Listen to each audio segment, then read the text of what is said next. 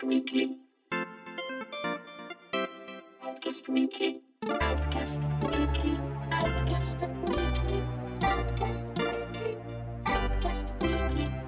Cominciamo. Amiche e amici di Outcast, ben ritrovate e ben ritrovati. Io sono Alessandro De Luca e con me oggi c'è Francesco Tanzillo Buon pomeriggio.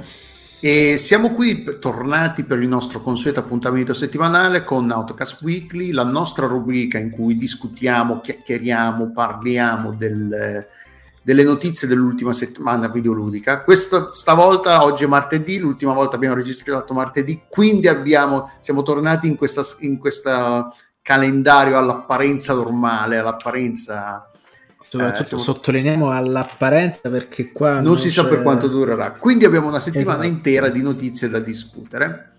Eh, la scaletta, eh, Francesco, quando ha visto la scaletta, diceva: eh, ma è stranamente breve, però secondo me riusciamo a superarle a- tranquillamente le due ore come al solito. Però vabbè, vediamo. Eh, cominciamo dalla prima, che è eh, è questa cosa un po' bizzarra, un po' strana e un po' pantomima, ha, ha- hai tutti i crismi della pantomima squallida, perché parliamo di Game Pass Xbox. Ah. Cominciamo intanto parlando del fatto che eh, in Brasile la non so che autorità economica, il concilio amministrativo esatta- per le- la difesa economica. Ecco, Esattamente questo è- l'autorità dell'antitrust in pratica. praticamente Cioè, sì, l'antitrust sia l'antitrust brasiliana. ha dato il proprio parere positivo all'acquisizione di eh, la- l'acquisizione da parte di Microsoft di Activision Blizzard. Quindi per il la- l'autorità brasiliana questa, questa cosa può andare avanti. Però la cosa che è interessante scusate ho dato un, un- un- un pugno al microfono.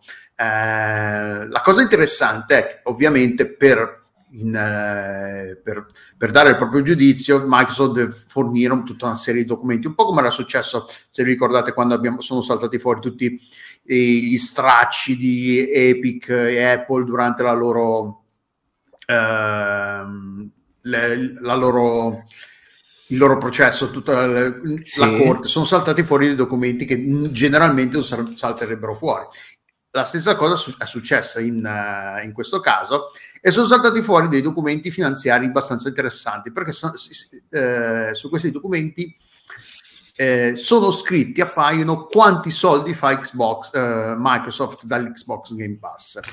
Allora, il- tanti, il- le cifre si riferiscono al calendario, mi sembra di capire, all'anno fiscale 2021 e l'anno fiscale di Microsoft va da luglio a giugno, quindi stiamo parlando dal luglio 2020 a giugno 2021, mi sembra di capire. E in, questa, in questo periodo eh, Microsoft ha in- incassato 2,9 miliardi di dollari dal Game Pass. Eh, intro- questi sono pretasse, quindi è proprio introiti lordi. Eh, e non- questa cifra non include il, il Game Pass per PC.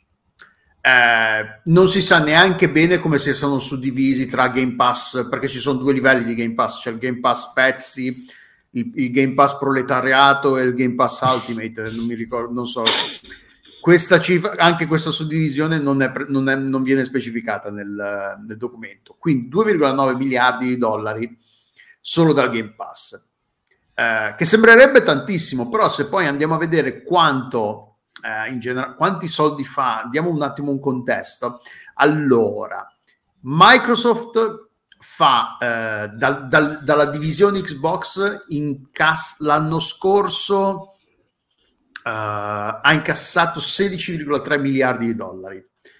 Eh, quindi il Game Pass è circa il 18% del, del business Xbox men- e il 23% del- del- de- delle entrate dei servizi e dei giochi pubblicati da Microsoft, che, che equivale a, a 12,6 miliardi di dollari.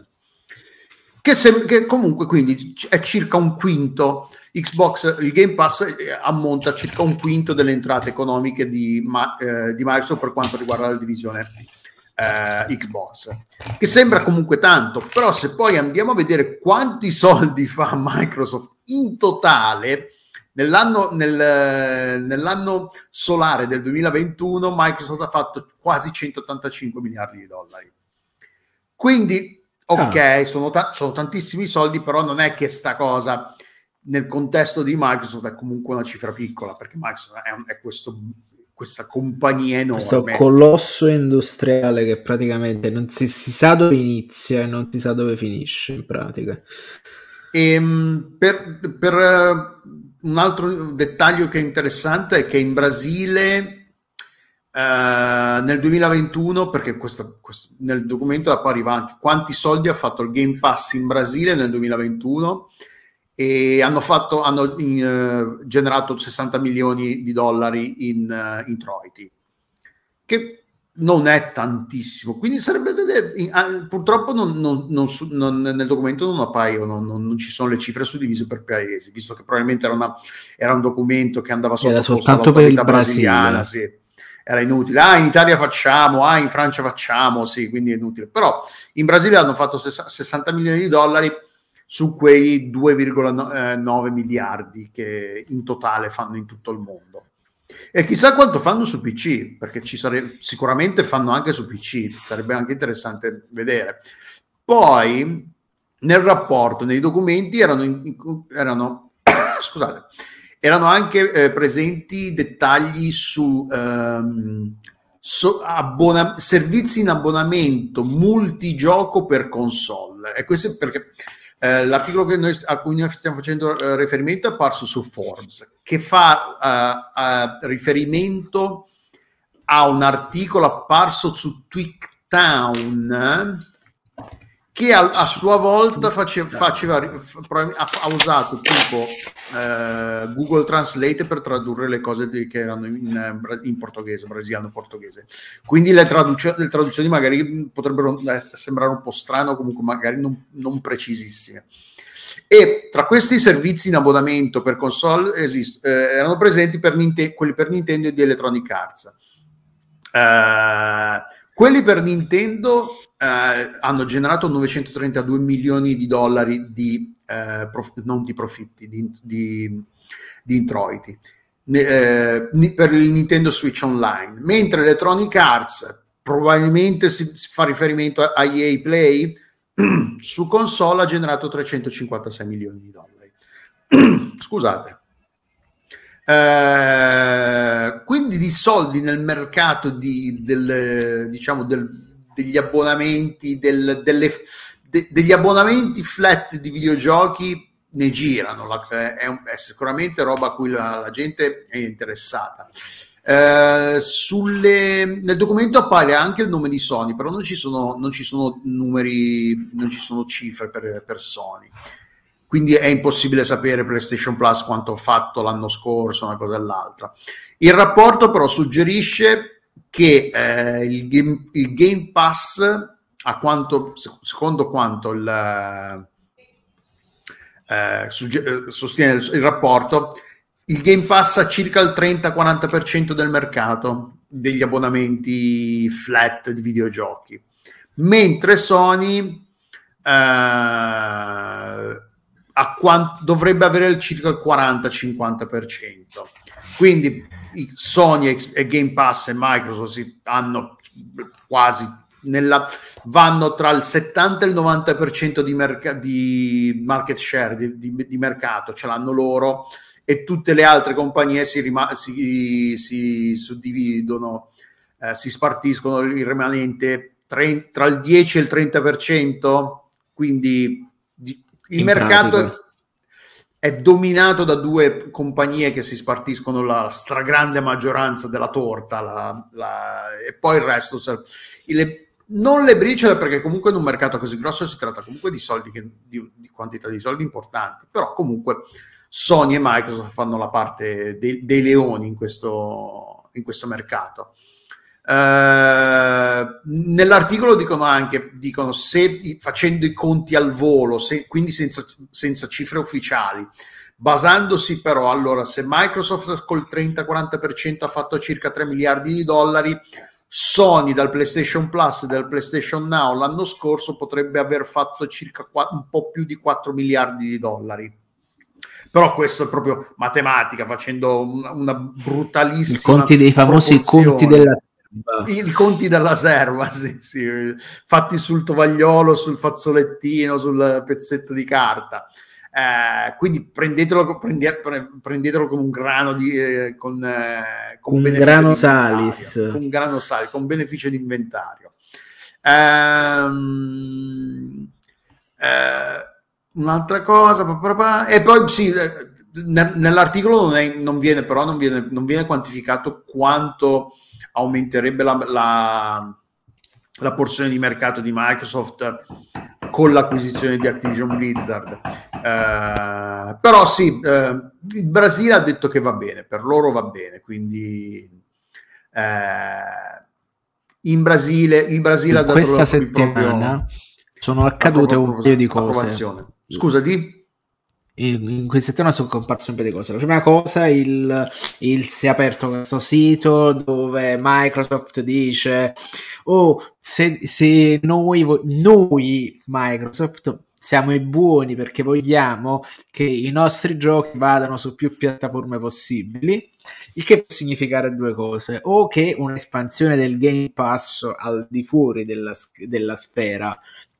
Uh, banalmente Xbox e PC, ma l'attenzione, dall'altra vuol dire soltanto che noi giochi li acquisiamo e poi vanno su tutte le piattaforme così, ma, ma sono sempre nostri, nonostante questi giochi uscissero sulle stesse piattaforme anche prima che fossero nostri.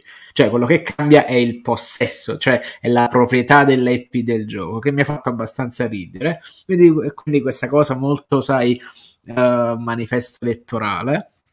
Uh, dall'altra c'è stato uh, il, ca- il, capoccia di che, Jim Ryan, il capoccia di Sony, che poi si è andato in giro piangendo: ah, la Microsoft ci sta, ci sta rompendo la concorrenza, che mi ha fatto abbastanza ridere anche quello.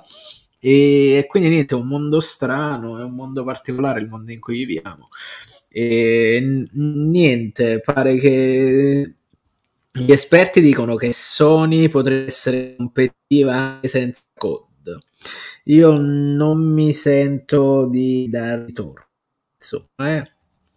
attenzione. Dublinese in chat ci chiede se, se, lo, se secondo noi quei 3 miliardi incassati, di quei 3 miliardi incassati quanto effettivamente fanno profitto o se effettivamente quei 3 miliardi eh, non sono abbastanza per andare in, in, eh, in, eh, in positivo, in uh, guadagnarci. Eh, bella domanda, non, non sapendo, boh, secondo me sì, ci fanno i soldi, però non penso che sia un business ancora che, fa, che gli tira dentro tantissimi soldi in guadagni. Io tra l'altro ci tengo a sottolineare che in fin dei conti il problema non è fa- cioè il problema di fare soldi. Ce l'abbiamo noi, ce l'ha Delo, ce, l'ha, ce l'avete che ci state ascoltando e osservando. Perché mh, mm, con queste compagnie non è che tipo vanno in negativo un anno e questa cosa va male per loro. Anzi, va bene per loro, perché loro non è che vengono tassate, cioè in America le società vengono tassate su quanto resta in tasca loro alla fine tutte le spese che fanno. Di conseguenza loro andare un po' sotto va bene, perché sono garantite dal debito. Cioè, il nostro sistema economico in Italia è basato sull'effettiva quantità di pecunia de- del, del famoso patrimonio che è dato da tutto quelle che sono le entrate e le uscite contemporaneamente, i debiti e tutto il resto, eccetera. Di là, invece, tutto quanto basato sul debito, ovvero sulla garanzia che la mia attività professionale produca guadagno di conseguenza c'è sempre, costantemente, non è importante per loro, perché loro possono, a parte che Microsoft soltanto con un settore scopre tranquillamente le altre cose e poi sono tutti gli altri che producono, eccetera.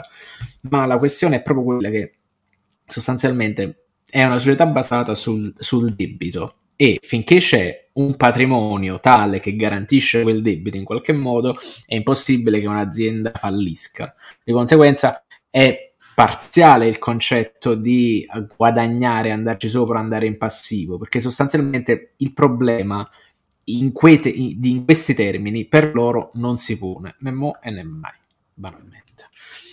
Cioè è quando vanno, quando è che un'azienda fallisce? Quando i debiti sono troppo più grandi e nessuno glieli garantisce, per capirci. Ma non è una cosa nemmeno pensabile perché è un'azienda che sta bene Microsoft, quindi eh, funziona così in linea di massima. E sempre rimanendo in casa Microsoft e in casa Xbox, eh, quando è successo? Ieri è successo proprio questa cosa. Phil Spencer ha postato su Twitter un'immagine, eh, scusate, oggi c'ho il rantico, un'immagine, una fotografia scattata da un, da, da casa, immagino da casa sua, dal suo ufficio, adesso non sono sicuro.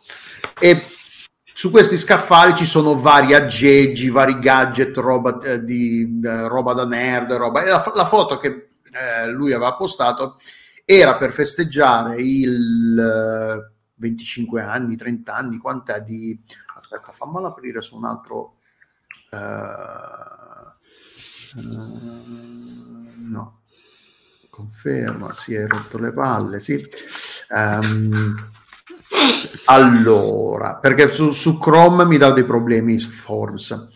Eh, Anche a te ti dà problemi Chrome, attenzione. No, Chrome, attenzione. Forbes mi dà problemi su Chrome per qualche motivo, non, non, non mi fa vedere certa roba, i, tipo il, il, il, tweet embedded che c'è nell'articolo su Chrome non lo vedo, devo, aprire, devo aprirlo su un altro eh, browser, in questo caso Edge. Visto che stiamo parlando di Microsoft, è anche appropriato. Comunque, eh, Phil Spencer ha, ha postato sul, su, su, Twitter un'immagine eh, scattata da, da, da, serie, da, degli scaffali che sono in casa sua, in, nel suo ufficio, non si sa.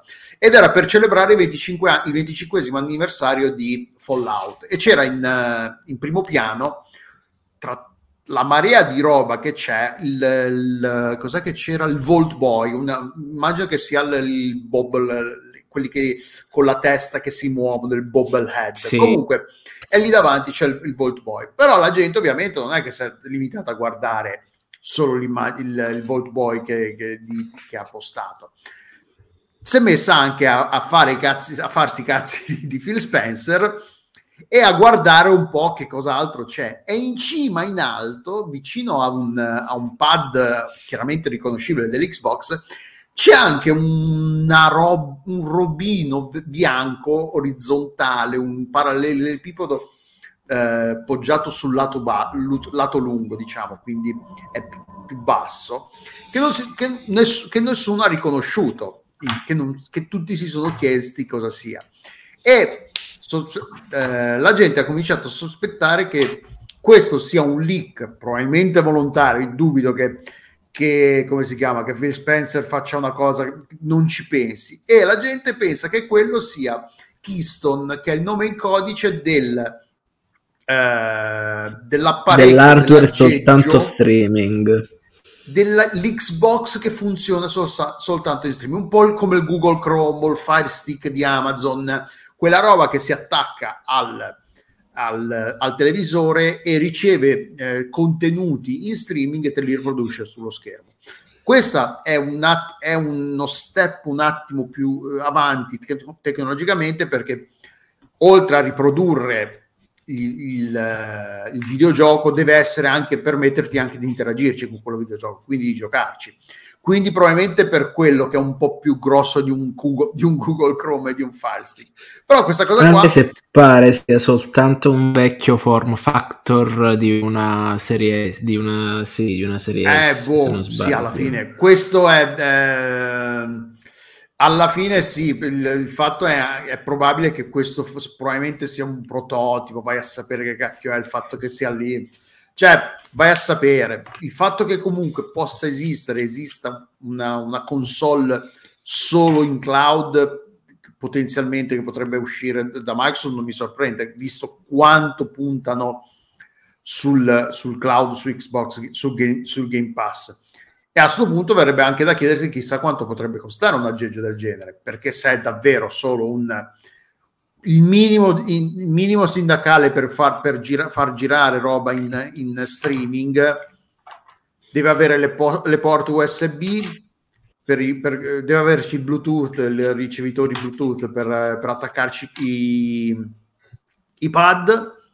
Deve avere il, l'uscita HDMI per essere, per essere attaccata alla TV, una qualsiasi scheda grafica scalercissima, probabilmente quella integrata su un qualsiasi processore AMD va bene. Quindi quanto potrebbe costare?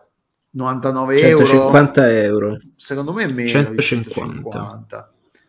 Perché secondo me è proprio quella cosa, cavallo di Troia, te la vogliono ancora più vendere, ancora di più Secondo me sarebbe, è una di quelle robe che potrebbero vendere tipo in perdita senza problemi perché tanto ci guadagni. Magari te la vendono con l'abbonamento, in te, in, se la compri c'hai un anno di abbonamento garantito, vai a sapere le versioni. Però sì, eh, è interessante il fatto. Tra l'altro poi c'è la pantomima, il, il, il il Twitter, il, l'account, l'account, di Twitter ufficiale di Xbox ha risposto a Phil Spencer, gli ha detto eh, capo, senti un po', eh, non, ave- non, non, avevamo già parlato di sta, di sta storia di mettere proto- prototipi vecchi sui, sui, tuoi, sui, tuoi, scaffali, cioè hanno fatto la scenetta, Beh, adesso vai a sapere. Magari... sono simpatici, infatti. Eh. Cioè, boh, all- allora, sono, secondo me ci sono due lati della storia. Uno, Phil Spencer veramente non ci ha pensato, ha postato la foto e poi si sono accorti, cazzo, c'è quell'affare lì che non avevamo mai mostrato a nessuno, che non avevamo mai annunciato, che, non, che ufficialmente non esiste ancora, e adesso come facciamo? E allora Xbox ha fatto la scenetta, l'ha, l'ha buttata sul ridere, ah ma com'è questa storia? Eh, oppure la versione, c'è anche l'altra versione, sapevano benissimo quello che stava facendo, l'ha postata appunto e Xbox, fa, la risposta di Xbox fa solo, fa solo parte del teatrino di promozionale che ha messo su. Sia come sia, alla Tanto fine... Per cambiare. Sì, a, a, noi non è che cambi molto, finché non esce stiamo parlando del diario, stiamo facendo pubblicità gratuita a Microsoft alla fine. Eh, però è una cosa simpatica alla fine, il fatto che poi magari non uscirà mai sta cosa, vai a sapere, magari non riescono a entrarci con i mm. costi, magari non trovano le... Io a un certo punto... Allora, già hanno, tra virgolette, mezzo tagliato il costo della serie S, adesso volendo la puoi comprare anche a 250 euro che secondo me è, non dico che il prezzo è giusto ma è veramente andare a spacciare fuori le la serie S è quella più appezzente quella bianca senza lettore ottico che io consiglio su Amazon adesso si trova a 290 euro nuova. Mm, allora era una notizia che probabilmente disponibile immediato, eh, di quel, non è di quelle. Sì, sì, ma, ma, anche la serie X puoi comprarla subito. Paradossalmente. È l'edizione, però, è l'edizione Regno Unito, stranamente. Non hanno le, l'edizione italiana. Che in Italia hanno capito che ci sta la crisi, eccetera, non l'hanno venduto. Vediamo su eBay a quanto si trova la serie S. Ah. Comunque, cioè, quella tra, tra dieci anni la puoi usare soltanto in streaming, sostanzialmente, perché l'hardware si evolverà e evolvendosi l'hardware sarà meno interessante per i giocatori mantenere quella mantenere questa console così però nulla ti impedisce che con degli aggiornamenti software quella sostanzialmente prendi l'attacchi a internet e, ti, e funziona praticamente per sempre quasi come già, già sì, in realtà è, questa è una cosa molto interessante che hai detto in effetti perché è, è, genere, è agnostica dal punto di vista generazionale una cosa del genere. Cioè sì, a parte sì, il discorso se, del salto magari di ehm, uh, di risoluzione video. Per dire, io ho un Chromecast che ho comprato, è, prim- è, un Chromecast di primissima generazione, appena l'hanno comprato io l'ho, l'ho, l'ho, appena l'hanno lanciato io l'ho comprato. Ed è uscito ormai diversi anni fa, sarà boh, dieci anni fa, può darsi. Vediamo quando è uscito. Quanto... Quando è uscito. Il Chromecast lanciato la prima generazione 24 luglio 2013, sì, quindi ha quasi 10 anni il mio Chromecast. E um, il mio supporta solo 1080p, quindi se tutta la roba, se io ci voglio, quando, anche adesso se ho la TV 4, a 4K adesso preso, comunque qualsiasi cosa ci passi attraverso il Chromecast non va sopra i 1080p quegli mhm. aggeggi, mm-hmm. qualsiasi Ma aggeggi... la TV che hai preso nuova adesso non dovrebbe già contenere, non essendo una, sì, smart, sì, essendo una sì. smart TV. Quindi... Tutte, è uno smart, ciao Infred, ha, ha le... Grande, ha, ha, già le app, quindi non ho bisogno di passare dal Chromecast. Cioè, sì, ho bisogno di passare dal Chromecast per le, le, app che non esistono sulla TV, tipo NBA Live, le, le, l'app della NBA mm-hmm. non esiste sul, sulla TV, quindi devo passare dal telefono devo fare tras- la trasmissione dal telefono sul Chromecast a 1080p. Quella della NFL per dire non mi sembra che, che esista, non, non, c'è tutto tutto, però le principali sì, c'è Disney Plus, Prime, Prime, Video, Netflix, ci sono tutte, quelle c'è pure persino Rakuten, ce n'è un altro paio che adesso non mi ricordo. Eh, e quindi questa, questa aggeggino di Microsoft effettivamente potrebbe essere, eh, se supportasse 4K, potrebbe tranquillamente far girare qualsiasi cosa che fino a, que- fino a che non passiamo agli 8K per dire se mai ci eh, arriveremo, eh. se quando ci arriveremo. Sì, sì, no, no, però per dire correre prima di camminare. L'unica, l'unica già per cosa esempio... che potrebbe renderla obsoleta è proprio un passaggio generazionale de- della risoluzione video.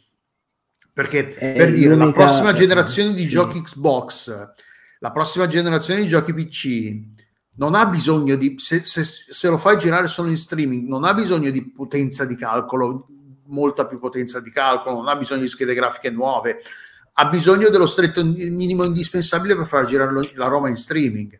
E questo potenzialmente potrebbe metterci al sicuro dal dover comprare ogni cazzo di ogni 3-4 anni una, generaz- una console nuova perché non, i giochi non, giocano, non girano più. È un, è un cambiamento, sarebbe un cambiamento super drastico e rivoluzionario del modello di business di come si fanno, come fanno i soldi le compagnie di videogiochi. Ed è quello che Sony e, e Nintendo sicuramente per ora non vogliono fare, perché loro fanno, vog, vog, vogliono fare soldi come li hanno sempre fatti finora. Microsoft è l'ultima arrivata nel, sul mercato e sta provando a, a, a, sta cercando modi di fare soldi che secondo me quello che sta facendo Microsoft è molto intelligente perché invece di cercare di rubare quote di mercato a Sony e, e Nintendo, queste quote di mercato se le sta, sta, cercando di crearsele dal nulla. Invece di dire to, 10 persone che compravano Sony, PlayStation, adesso vogliamo quelle 10 persone che comprino Microsoft. Loro non, non è che stanno, vogliono togliere se tolgono quote di mercato è perché indirettamente non è, è, una, è, un approccio molto intelligente, molto eh, cioè anche molto rivol- rivolto al futuro, con una visione molto sul lungo termine. Eh, sicuramente cioè, è interessante e super eh, da lodare questa cosa qua. Cioè, da lodare. Sì, ma è un approccio certo super punto... interessante, secondo me. Allora a un certo punto il problema è sempre lo stesso. Loro si sono rotti le ossa. Allora, con la generazione 360 pensiamo di aver vinto tutto, se non che uh, gestendo male quella, tra virgolette, vittoria di una generazione, almeno all'avvio, perché poi uh, PlayStation 3 comunque ha avuto il suo momento molto alla fine, ma il suo momento l'ha avuto. E dal momento in cui pensiamo di aver vinto la generazione, hanno puntato tutto quanto su una serie di scelte che poi sono state opinabili.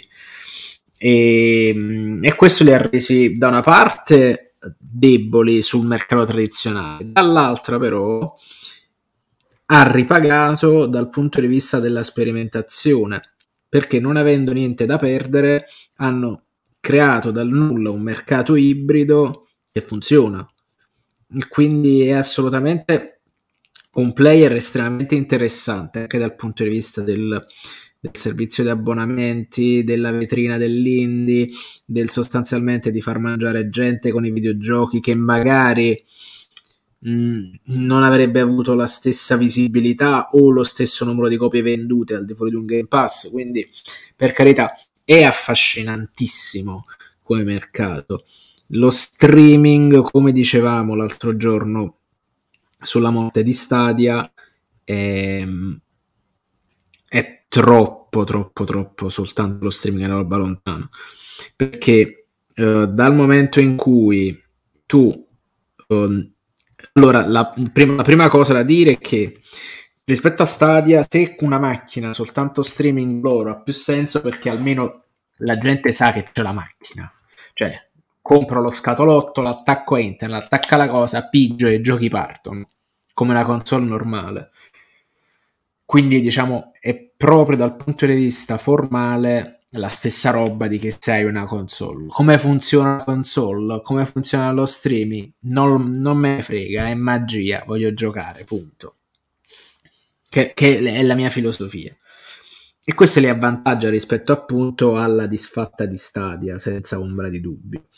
Uh, d'altra parte, secondo me, è più interessante vendere la cosa tramite il fatto che loro le console già st- soltanto streaming in casa già ce le hanno. Chi scusa, Quindi, già ce le hanno? Eh, già tutti quelli che hanno la serie ah, X, sì, sì, la serie S, qualsiasi sviluppare Xbox esatto, già, sì, fa streaming esatto, su, esatto. Sì, sviluppare una comunicazione che spieghi al pubblico che oh, c'è la nuova generazione di console, ma voi non vi preoccupate perché già con l'hardware che funziona è tutto a posto. Bomba. Cioè, ecco, questa sarebbe la cosa da mettere a punto per essere veramente così. E perché tu fai capire alla gente che sì, spende 250-300 euro adesso, però domani non deve ricacciare questi soldi per comprare una nuova console, che è ancora, senza ombra di dubbio, la questione che solleva Sony. Quindi... Tra l'altro questa cosa del non... del non... Del, dell'evitare questo bisogno, questo obbligo di passare a una nuova generazione di console coi, coi costi che stanno crescendo sempre di più, con eh, tutti i problemi che abbiamo avuto in questi anni, negli ultimi anni a causa della pandemia, cre- eh, aumento delle, delle, materie prime, eh, crisi della produzione dei chip, eh, che non, non, c'erano abbastanza, non ci sono abbastanza chip per tutti, tutte le compagnie che ne hanno bisogno.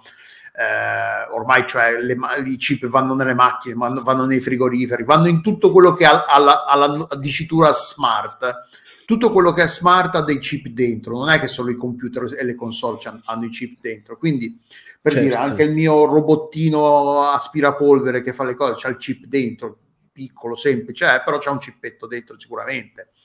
Ehm, quindi sì, secondo me, me a, a, allenterebbe e, e eh, a, eh, eviterebbero certi problemi di, di carattere produttivo. Quindi per dire, tra virgolette, lancio della nuova, cons- della nuova generazione di console, però la nuova generazione di console non è obbligatoria perché tu hai già in casa qualcosa che può pro- riprodurre roba in streaming esatto. e quindi i giochi per PlayStation 6 eh, che ca- il, no- il, nome della prossima generazione di Xbox è impossibile da, da, da indovinare perché li tirano sempre fuori alla cazzo. Allora, secondo me la chiameranno serie Se- Alpha. Z, cioè, serie Y. Mm, no, perché Xbox ripeto, 21... secondo me ricominciano da capo. Ah, serie ah, Alpha. Serie Alpha. Serie Alpha, ok, comunque. Quindi per dire, diciamo, nuova generazione di console, PlayStation 6 e Xbox Serie Alpha, chiamiamola Serie Alpha escono i giochi per serie alfa, però le console non ci sono, costano troppo. E nel, nel frattempo tu puoi continuare, puoi, puoi, con, puoi giocare ai giochi del, della nuova generazione sull'hardware vecchio perché puoi gio- giocarci in streaming. Poi magari, eh, secondo me, è, un, è probabilmente una visione un po' troppo ottimistica, soprattutto da parte di Sony Microsoft magari non, non, lo vedo impossibile che ci faccia una cosa del genere. Microsoft non vedo impossibile che ti dica: Ah, ma non ti preoccupare, ti facciamo. Magari, ti, magari ti, te, ti fanno giocare solo a 1080p, magari ti mettono qualche limitazione tecnica per dire: Ok, ci puoi giocare, però se vuoi giocarci veramente bene come è, dovresti passare all'hard- all'hardware di nuova generazione.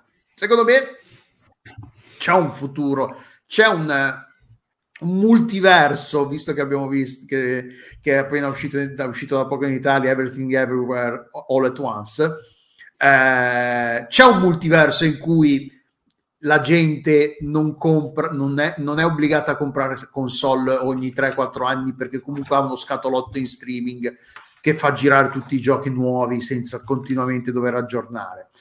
E quindi sì, sarebbe una cosa, cioè alla fine sì, come dice Lumark, che, che, che per dire chi ha la, una console 360 ancora in casa può giocare ai giochi de, di, di, eh, 10 anni allora io a questo punto però alzerei un attimo la questione. Secondo me la 360 ancora no perché è una macchina troppo legata alla vecchia internet. Sì, Adesso sì, per dire, però, per dire, però basta che è uno scatolotto che possa fare streaming. Alla fine, a loro, loro ti vendono, al, Microsoft o comunque in un futuro facciamo, non sarebbero interessati, il loro obiettivo non sarebbe venderti l'hardware, perché l'hardware sarebbe di facil, facil, facilissima eh, reperibilità, costerebbe poco e non sarebbe questa cosa che ogni anno, ogni 3, 4, 5 anni devi spendere 4, 5, 600 euro. Loro esatto. ti vogliono vendere il servizio, voglio, loro ti vogliono vendere il gioco vogliono così, tenerti nell'ambiente Microsoft. Esatto però sì è una cosa per ora è solo Microsoft che ha questa visione. Sony Nintendo perché Sony non ce la fa. business tradizionale più vecchio. Tal- Sony ricordiamo è talmente legata al modello di business tradizionale che ha aumentato i costi di PlayStation 5 quindi intanto sì, facciamo infatti, una rapida letta di messaggi piuttosto che perderci soldi hanno aumentato Capito. non di tantissimo però allora, la questione è MS, viste le batoste passate, sta spostando il core business dove sono più forti e soprattutto dove ancora nessuno dei grandi si è imposto, giustamente. Indirettamente, eh, dalla lontana farà spostare anche Sony, che è quello che è successo con Game Pass, su col nuovo PlayStation Plus, in pratica, con riassetto di tutta la macchina. Uh, Ok, mentre invece Lumark magari faranno l'app per streaming, sì, ma dovrebbero integrarla direttamente nei telegiornali, nei televisori per dire. Perché io sto là, il mio compro il mio uh, Samsung. Uh, per ora ci sono dei modelli di Samsung. Aspetta, che modelli sono? Allora Vediamo. Uh, non specificano. Non... Samsung, le, le, TV smart di Samsung, del, i modelli del 2022, dovrebbero essere su una qualsiasi TV smart del 2022, prodotta quindi modelli del 2022, dovrebbe essere presente l'app dell'Xbox, quindi potete giocare, potreste giocare con o senza abbonamento, perché poi ci sono dei giochi che sono disponibili, tipo Fortnite non è, non è necessario un abbonamento per giocare a Fortnite. No.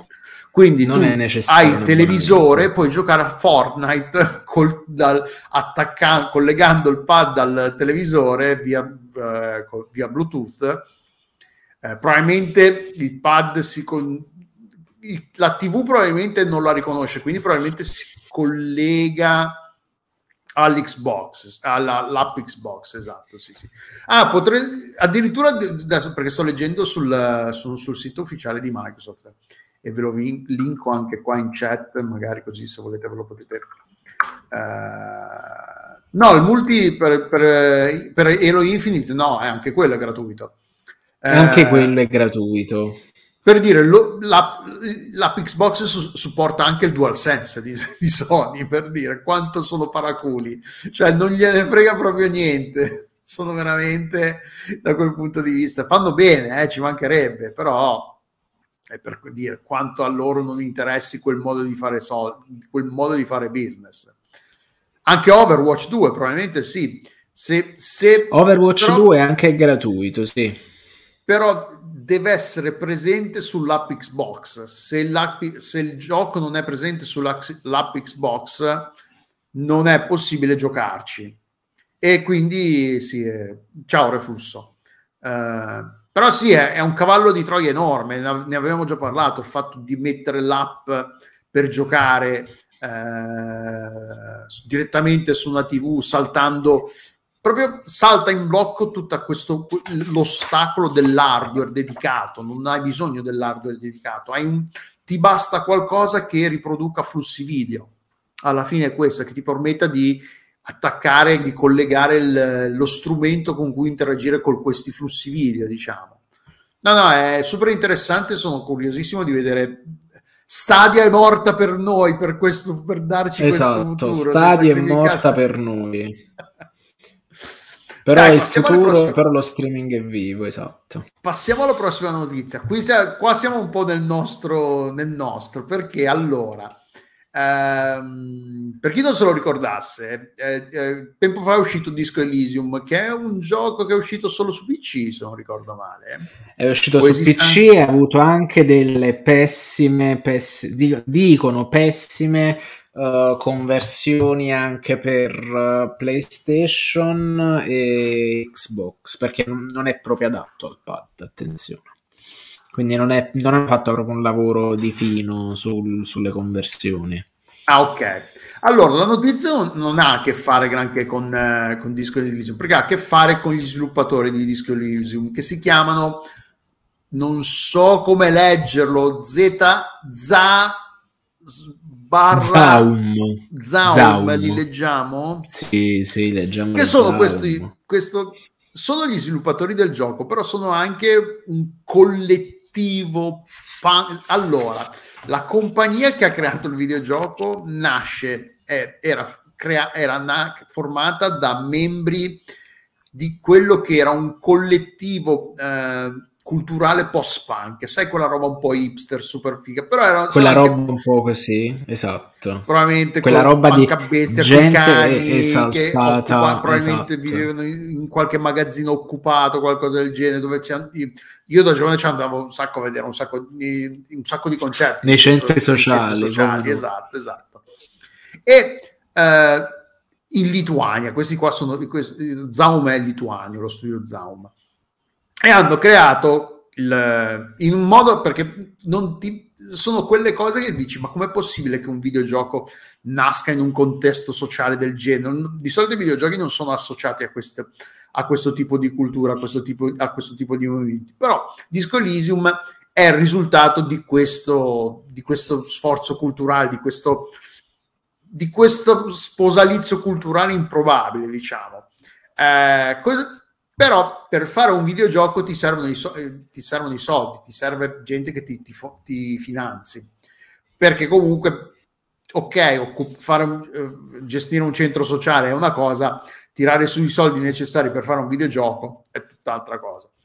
Mm. Quindi questi, questa gente che comunque fa chiaramente parte probabilmente de- dell'area politica di sinistra, quindi è comunque antica, il gioco è chiaramente una denuncia del, del capitalismo, della, della della bassa borghesia, eh, ha, ha, un messaggio e una posizione politica chiara che, che è, è, lecito immaginare sia quella propri, degli autori del videogioco.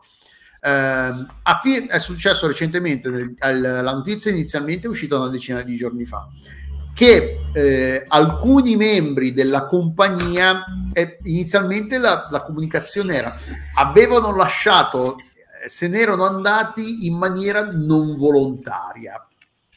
Che dici? Che inizialmente pensi, hanno, hanno, dato le dimissioni per sbaglio, non se ne sono accorti. La, il mio pensiero è stato inizialmente è stato hanno dato le dimissioni per sbaglio, hanno firmato qualcosa che non pensavano di dover firmare. Poi vabbè, ci ripensi, ovviamente sono stati licenziati, cioè è, è, è il corporate speak, è il, è il legalese corpor- corporativo per dire li abbiamo licenziati. E tutto questo cosa, da cosa nasce? Allora, fondamentalmente è successo che eh, gli investitori ci hanno messo i soldi e quando, come, quando succede, come succede spesso, chi ci mette i soldi vuole anche metterci bocca su, cosa, su quello che viene su quello che viene prodotto su, vogliono avere, un, un, avere un, la possibilità di metterci un bocca, controllo, di ecco. controllo, un certo livello di un modicum di controllo su quello per cui stanno pagando. Ovviamente questo fa pugni in maniera immagino che, che, che fa, si scontri in maniera irrisolvibile, se vogliamo, con quello che, sem- che, che, sembrava essere questa associazione culturale che poi è diventato uno studio, uno studio di sviluppo. E fatto sta fondamentalmente a leggere tra le righe, perché poi eh, la, la, notizia più recente è che il, uh, chi, tre degli, dei fondatori che, eh, del, del, videogioco allora, aspetta, dello studio che si chiamano Alexander Rostov, Robert Kuvitz e Helen Hindpere, che sono, ri, che sono rispettivamente allora, dove sono, dove sono, dove sono? Allora, Robert Kuvitz era il lead designer, Helen Hindpere, Hindpere, Hindpere è la scrittrice, quindi l'autrice dei testi, e Alexander Rostov era l'alt, l'alt l'art director del, di Disco Elysium. Quindi sono tre figure. Dici niente, sono tre figure fondamentali. fondamentali. Mentre è rimasto Martin Liuga, che, che, è uno, quelli, che è uno dei membri fondatori di Studio Zaum. E eh, praticamente Martin Liuga in questi giorni sta parlando, non sta parlando, cerca di dire senza dire troppo, perché comunque ha sicuramente firmato degli, degli accordi di, eh, non di, di NDA non può rivelare troppo perché sennò finisce nelle, nei casini legali può, per evitare di, di, finire lui sotto processo di finire in, in tribunale di essere citato in, in giudizio dai, dai, dai, dai, finanziatori non può dire troppo. Però è, è abbastanza evidente che ci sia stato uno scontro irrisolvibile tra questi tre membri dello studio del team e chi ci ha messo i soldi. E fondamentalmente noi nel titolo abbiamo messo che sono sconf- stati sconfitti dal capitalismo perché comunque è in, in una delle perché poi eh, Liuga ha partecipato allora dov'è la, il secondo secondo eccolo qua questo è quello che volevo aprire.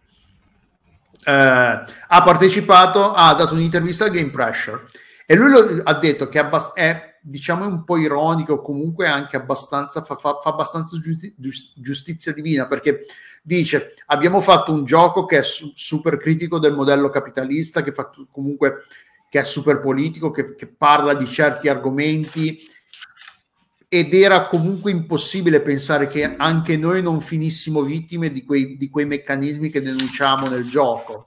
E quindi alla fine... Eh, Inculati pure loro. Fine. Sì, alla e fine sì, loro hanno, hanno parlato, hanno denunciato, comunque hanno messo la berlina, hanno parlato dei lati negativi del modello capitalista, di, quello, di tutto quello che eh, rappresenta nella società al mondo d'oggi, però ovvio si rendono conto che nel, nel, non puoi...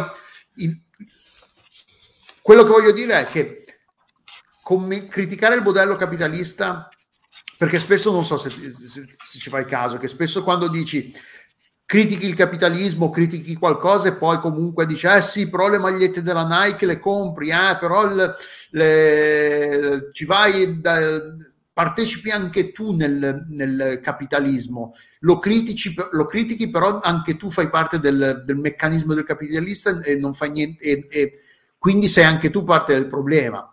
E loro si rendono conto di questa cosa qua. Il, il punto è che è impossibile la società attuale, a meno che non ti trasferisci su una cazzo di isola deserta o in mezzo a una foresta e vivi di muschi e licheni, di animali di caccia, di pesca, di cre- cresci tutte le tue cose, cioè è impossibile vivere nella società moderna e far, fare parte della, soprattutto della società moderna senza partecipare al modello capitalista e contribuire esatto. volontariamente al, al, movimento capitalista. Quello che, che, eh, che chi, chi, critica è ah, non puoi criticare il capitalismo perché partecipi, che è una cazzata. È, è un po' quel, quel spostare il, quel, il, il whataboutism, quel, è quel, quell'argomentazione fallace per Esatto. Come? È il benaltrismo. È il benaltrismo, l'argomentazione fallace per mettere in, eh, per di- discreditare le tue critiche perché per dire ah ma quello che stai dicendo non ha valore, stai dicendo cazzate solo perché par- partecipi anche tu a quello che tu stai criticando. Quando è evidente, è impossibile non, non partecipare al modello capitalista a meno che appunto uno non decida di smettere. È un po' come mi ricordo quando eh, Greta Thunberg, la ragazzina che aveva, la- che aveva un po' di tempo fa era a capo di quel movimento eh, Mhm, Il, ambientalista. Fri- il Friday for Future, sì, sì, esatto. E mi ricor- tra le tante critiche che le avevano fatto è, eh, ma guardala che beve dalle bottiglie di plastica. Cioè, cioè, è quel è livello di forza andare, critica, sì. è quella Esatto, cosa lì. esatto. Non- bevi dalla bottiglia di plastica e quindi non puoi criticare il, eh, il nostro- i nostri comportamenti antiambientalisti. Cioè, quindi devi, puoi bere solo, cioè, probabilmente, ah, ovviamente, il problema non era la bottiglia di plastica, il problema era attaccarsi a qualcosa per discreditare la, la critica, discreditare il personaggio. Se non fosse stata la bottiglia di plastica, sarebbe stata, non so, il, il keyway, le, le scarpe di- da ginnastica, perché non, non, non ha, non si, non è, quello che indossa non è tutto, non sono tutte fibre naturali, perché non ha le, le, le ciabatte fatte in canapa indiana, in, in, eh, in- gli zoccoli di legno fatti a mano da sua mamma, cioè sono tutte quelle cose lì, c'è sempre la- la- la- è sempre spostare la critica, spostare in modo che non sia mai Esatto. il il non puoi controbattere perché dici, eh, ma al- se fai, se fai l'osservazione controbatti la- sulla, sulla- metti la, la bottiglia di plastica, eh, però io le riciclo tutte. Ah, ma allora, eh sì, ma vedi, alle scarpe da ginnastica c'è la gomma, c'è la gomma che viene da quegli alberi che sono sfruttati, eh, cioè, tutte queste menate non, non hanno interesse effettivamente a criticare quello che stai dicendo, ma vogliono solo discreditarti e continuare a spostarti il, Esatto. a- e a metterti diciamo in difficoltà sotto questo punto di vista. Tornando un attimo, al- abbiamo fatto una lunga di, di- di- Però è eh, corretta disquisizione come cose che- cioè perché co- con- cioè, è tutto quanto chiaro e soprattutto calzante il problema che è questo. No, tra l'altro sì, lo- eh, questa qua è la frase che secondo me è più interessante, che ve la, ve la- ve la linko qua in, eh, in chat. Eh, e, e- Liuga dice, penso anche che sia giusto, anche se non in- del tutto in maniera intenzionale, perché dovremmo fare una, una- dovremmo creare una, una critica di succe- riuscire a creare una critica del, del capitale in un mondo che soffre e noi no- essere al, al- al sicuro da questa sofferenza, da non soffrirne, non, non- da non soffrire le, pe- le pene e i difetti di questo sistema. Le, le persone in tutto il mondo, in tutta, nell'industria, in, tutto il mondo soffrono a causa di questo, eh, in questo, a causa di questo sistema. La questione è appunto cosa vuoi, cosa, come ti comporti ora che lo sai. Continui a subirlo in maniera passiva, sei parte integrante del problema e crei anche tu, contribuisci a creare sofferenza per le persone che vengono sfruttate dal sistema o cerchi in qualche modo cioè, che non è, non è necessariamente perché poi c'è un altro delle critiche è vabbè eh, ma ti limiti a parlarne su Instagram ti limiti a parlarne su Twitter è, è facile fare ehm, è, è facile fare attivismo senza, senza farsi coinvolgere in prima persona non tutti sono capaci di fare attivismo, di scendere in piazza, c'è chi ha paura, c'è chi non se la sente, però ogni forma di attivismo, anche parlarne No. come ne facciamo noi, magari crea eh, una- un, un minimo di eh, consapevolezza nelle persone, magari, non so, un ragazzino che sente per sbaglio questa discussione tra dieci anni magari è uno di quelli che va a tirare i mattoni alle, alle vetrine di, di McDonald's e, e noi potremo dire sono fiero di te, hai, as- hai ascoltato le nostre, le nostre Esatto, le discussioni. nostre discussioni da vecchi tromboni, tra l'altro. Esatto. Vecchi tromboni e disillusi. E disillusi. E Zaum comunque è, cioè, è- è triste, però è anche assolutamente emblematico, proprio, proprio come questa eh, proprio come loro abbiano s- loro critici eh, così eh, accesi del sistema capitalistico ne siano caduti vittima a loro volta. Sì, è proprio come per dire, tra l'altro è anche triste, potresti anche dire, allora non c'è modo di sconfiggere il capitalista, se persino loro eh, sono stati sconfitti dal sistema. Però sì. Eh sì, allora la questione è questa. Non è che tu domani a un certo punto il, il, fantasma che si aggira per l'Europa si sveglia e distrugge il capitalismo. È un processo storicizzato che va a prendere e deve tranquillamente seguire quelli che sono rit- i ritmi di vita.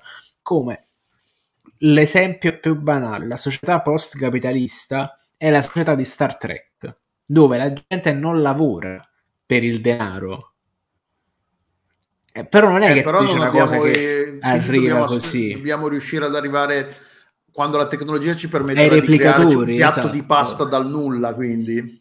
Esatto, esatto. E quindi è campa cavallo. Eh, esatto, però il problema è quello che deve susseguirsi, eccetera. Il, il, il sistema capitalistico, il capitalistico ha avuto le sue botte nel corso degli anni, se non altro quelle là di eh, della pandemia, prima di tutto, della mancanza delle cose, perché si è scoperto che il, il mercato del lavoro stava cambiando, tutto il resto presso le materie prime non sono più reperibili, quindi e tutte quelle cose con le quali siamo tra virgolette cresciuti sono venute a mancare. Cioè, quello è il sistema capitalista che crolla, che tu non puoi comprarti una sfaccina di PlayStation 5.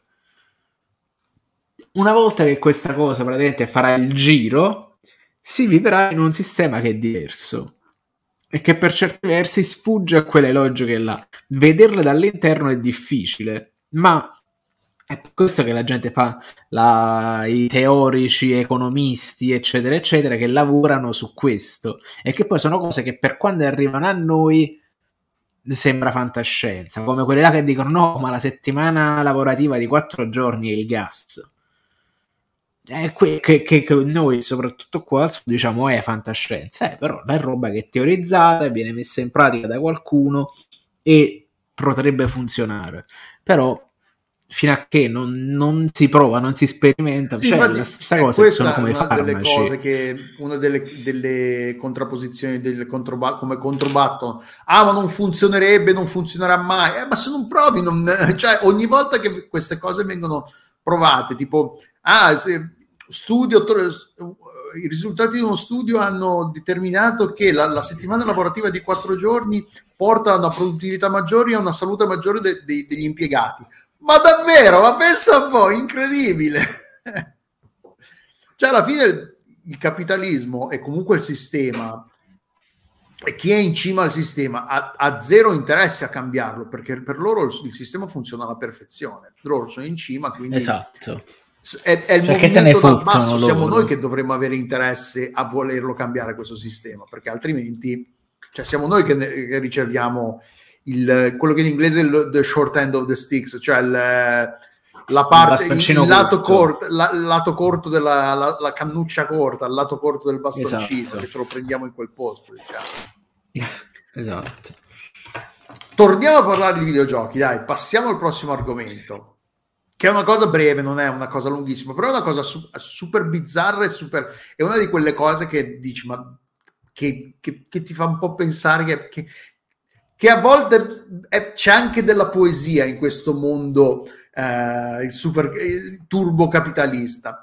La notizia è che un, pro, un gruppo di programmatori britannici dello, del, nel 1982 aveva cominciato a lavorare su Ferret che era una, un, pe- un, un, pezzo di fiction interattiva che fu creata su, uh, su un computer, un mini computer a 16 bit. Uh, il computer era il Data Gen- General Nova 2, che non ho veramente idea di cosa sia. Se ci sono dei, degli appassionati di, di hardware super oscuro e di 40 anni fa all'ascolto, ditelocelo nei commenti, fatecelo sapere. Dite. Il, lo sviluppo cominciò nel 1982 e, eh, ed era dal, da un gruppo di ingegneri del, della System Division. Eh, però poi per qualche motivo il gioco non è mai stato compli- completato è stato completato ad agosto di quest'anno da un... Uh, allora... Non, da chi è che l'ha messo? Da chi, chi è che l'ha finito? Perché non... Allora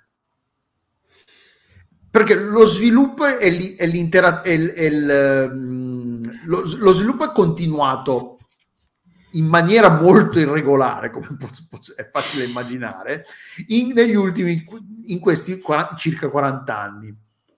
Eh, ed è ufficial, ufficialmente stato completato ad agosto di quest'anno. Il gioco è, una, una test, è un'avventura testuale ed è molto, è cicciotta per essere un'avventura testuale, perché ci sono 1785 stanze, migliaia di oggetti con cui interagire e, e quasi 400, 400 verbi da, da, da, provare, da utilizzare.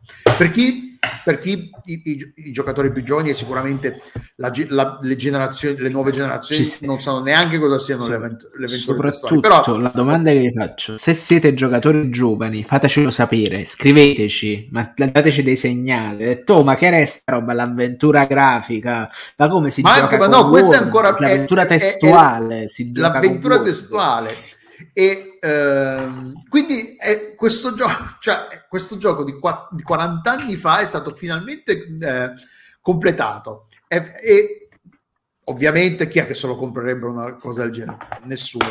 È, è, è, scaricabile gratuitamente al sito che poi metteremo, al link che poi metteremo in, uh, nei commenti nel, a supporto del, dell'articolo del, del podcast uh, quando lo pubblichiamo ed è assurdo. Cioè, a me, allora, um, perché allora, il 15 agosto 2022 è la versione 10.0 ed è la, è della pubblicazione, l'uscita finale completamente eh, funzionante del gioco.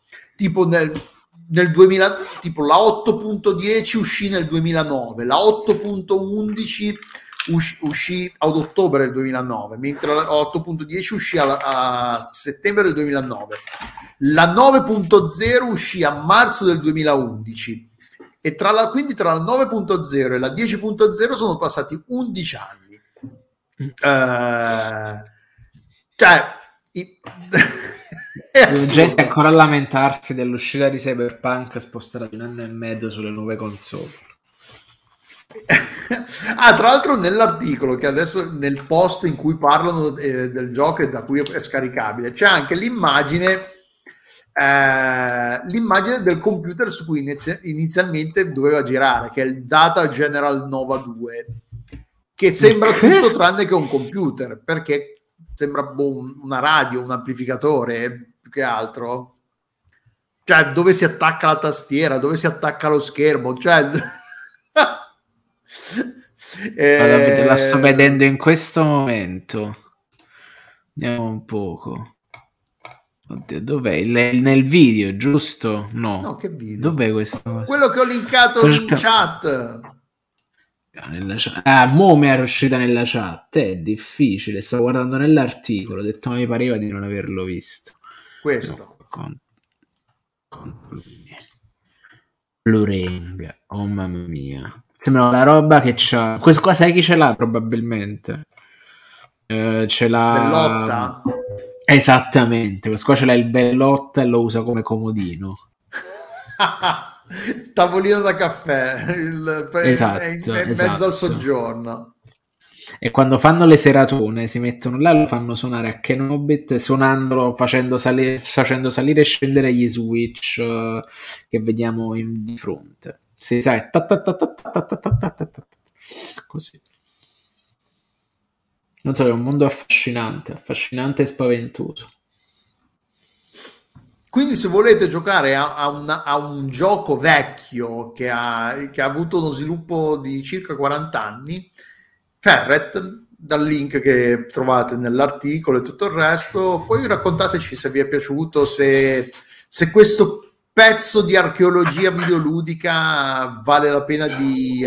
Cioè, alla fine è anche uno degli argomenti che, di cui parliamo spesso, fa, questo fa parte della conservazione dei videogiochi alla fine. Cioè, questo fatto che c'è comunque gente che eh, si adopera per, non solo per completare questi giochi qua, ma anche poi di renderli pubblicamente disponibili per, per il pubblico, quindi accessibili.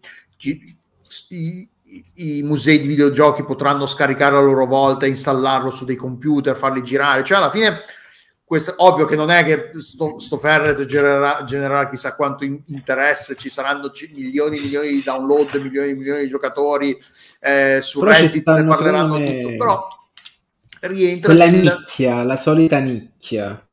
Sarà interessante, magari chissà se un retro, un retro outcast dedicato a sta roba qua sarebbe super interessante. Io non Voi siete però- pazzi. No, Eh, no, loro bravo, sono pazzi. Nemmeno no, io. io, guarda, sta roba non, la- non- non ne voglio sapere.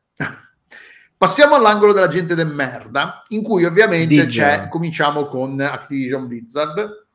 E E lì, in realtà è una bella notizia, però la persona di cui parliamo è abbastanza gente de merda, perché ha dato le dimissioni da Activision Francis, Frances Townsend, che era la Chief Compliance Officer, la CCO della compagnia, e ha dato le dimissioni in, in- anche se in realtà rimane come a quanto pare rimane come ruolo come consulente consigliera di Bobby Kotick.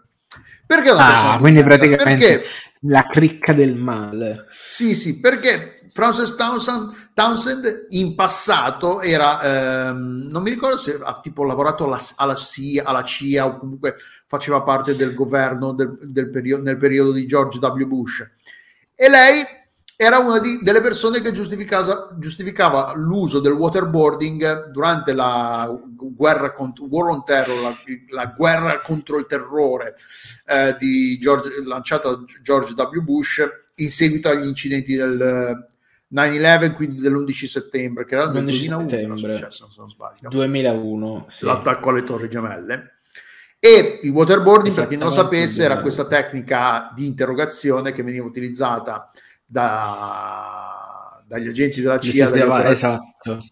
per, per interrogare i prigionieri eh, spesso a Guantanamo in questi buchi neri senza leggi, senza, senza tutele eh, legali. Il waterboarding fu- funziona fondamentalmente, eh, ti mettono un panno sulla faccia uno ti- su una tavola, lo metti a testa sotto, panno in faccia e ti buttano le secchiate in faccia. La sensazione è quella di annegare. Esatto, riproduce la sensazione di annegamento, senza, anche se in realtà non stai annegando, però visto che stai respirando acqua attraverso un panno, e io non voglio, non voglio, non voglio mai provarlo. C'era stato un giornalista che è mancato recentemente, che, c'era stato un giornalista che aveva provato il waterboarding eh, perché ne aveva sentito parlare, però nessuno diceva ah, perché c'era, c'era chi diceva ah, ma perché ovviamente c'è ah ma non è poi così male sì dai non è- ne, ne parlano ma non è poi ma così chi sarà una mai? non è una roba così denti. terribile come, come- come dicono e lui l'aveva provata ne aveva fatto un video c'era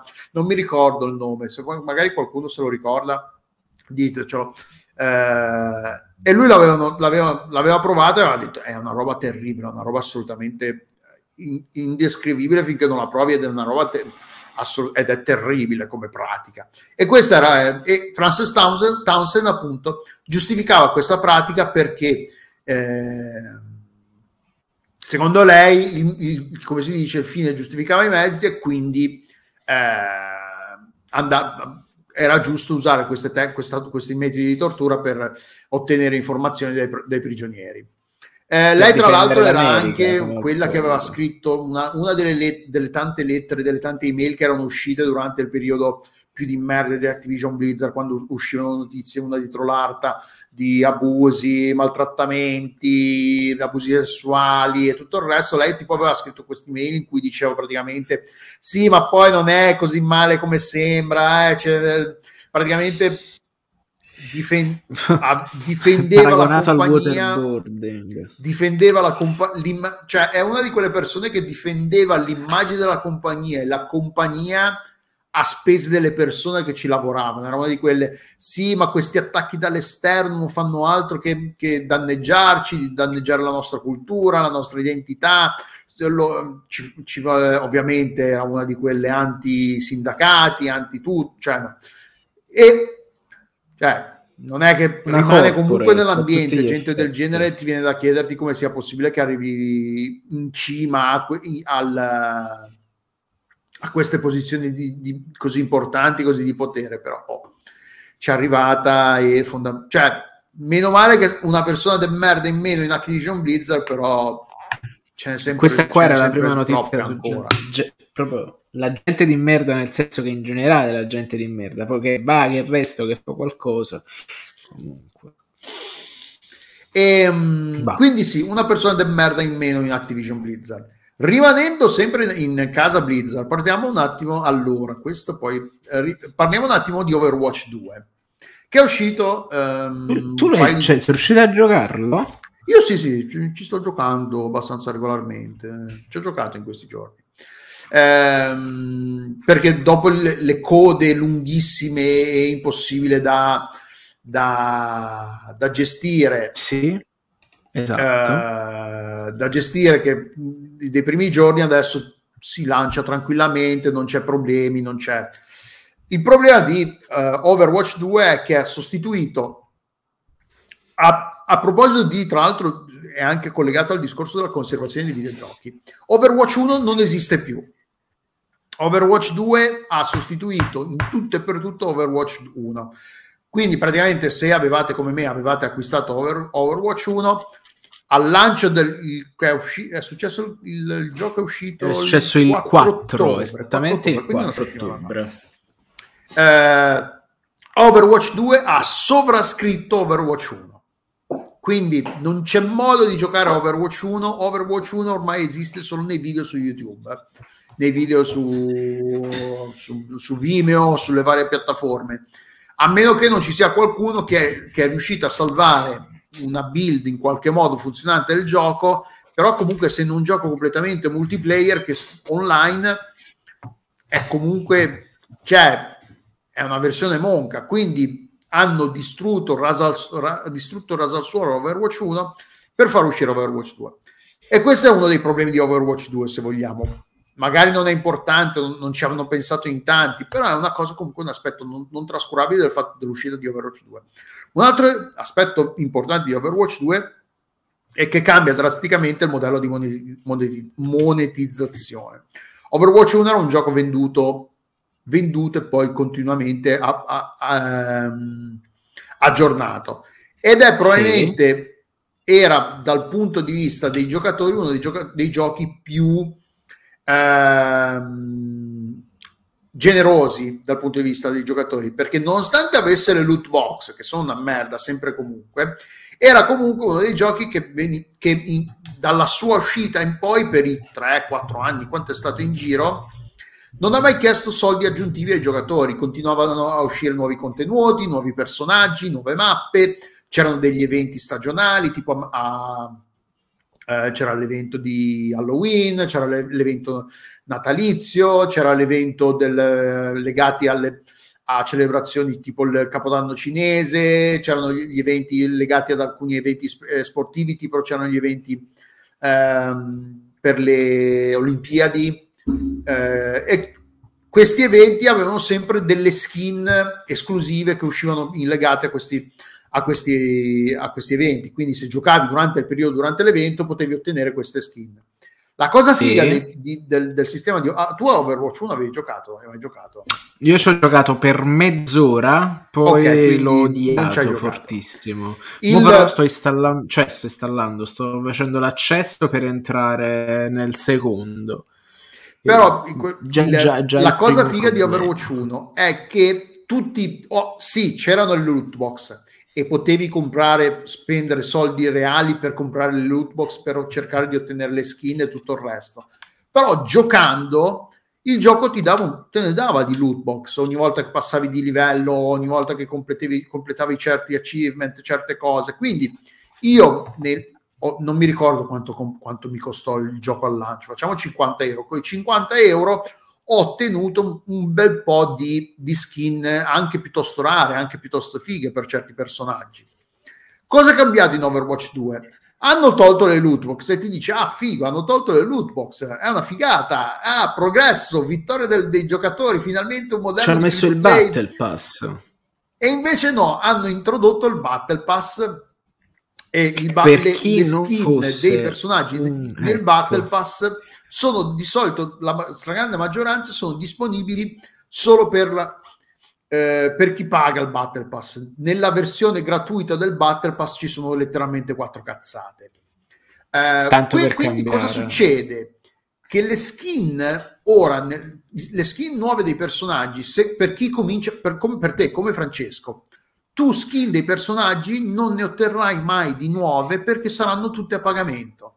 Non ci, al momento non c'è Fortun- nessun modo. fortunatamente le skin dei personaggi in un gioco tipo questo è la cosa che mi interessa di meno al mondo fortunatamente ma sto cercando di capire co- connettiti usando il control come si fa a connettersi a Battle.net inserisci il codice verifica. Dove devo metterlo questo codice di verifica? Non, Mannaggia, non, des- non, non distrarti, stiamo parlando d'altro. non ce la Quindi, faccio vabbè, guarda, Francesco mi non, non- non- non fa test, però se siete interessati alle skin dei personaggi, se siete interessati alla, alla roba figa, de- c'è una marea di robe assolutamente inutili, tipo le voice line, le battute dei personaggi, ci sono un sacco di cagate che chi gioca questo genere di giochi sa benissimo, è tutta roba che è messa lì inutile per annacquare e rendere meno, meno eh, interessante possibile tutto il mucchio di roba che puoi ottenere, quando in realtà di quello che,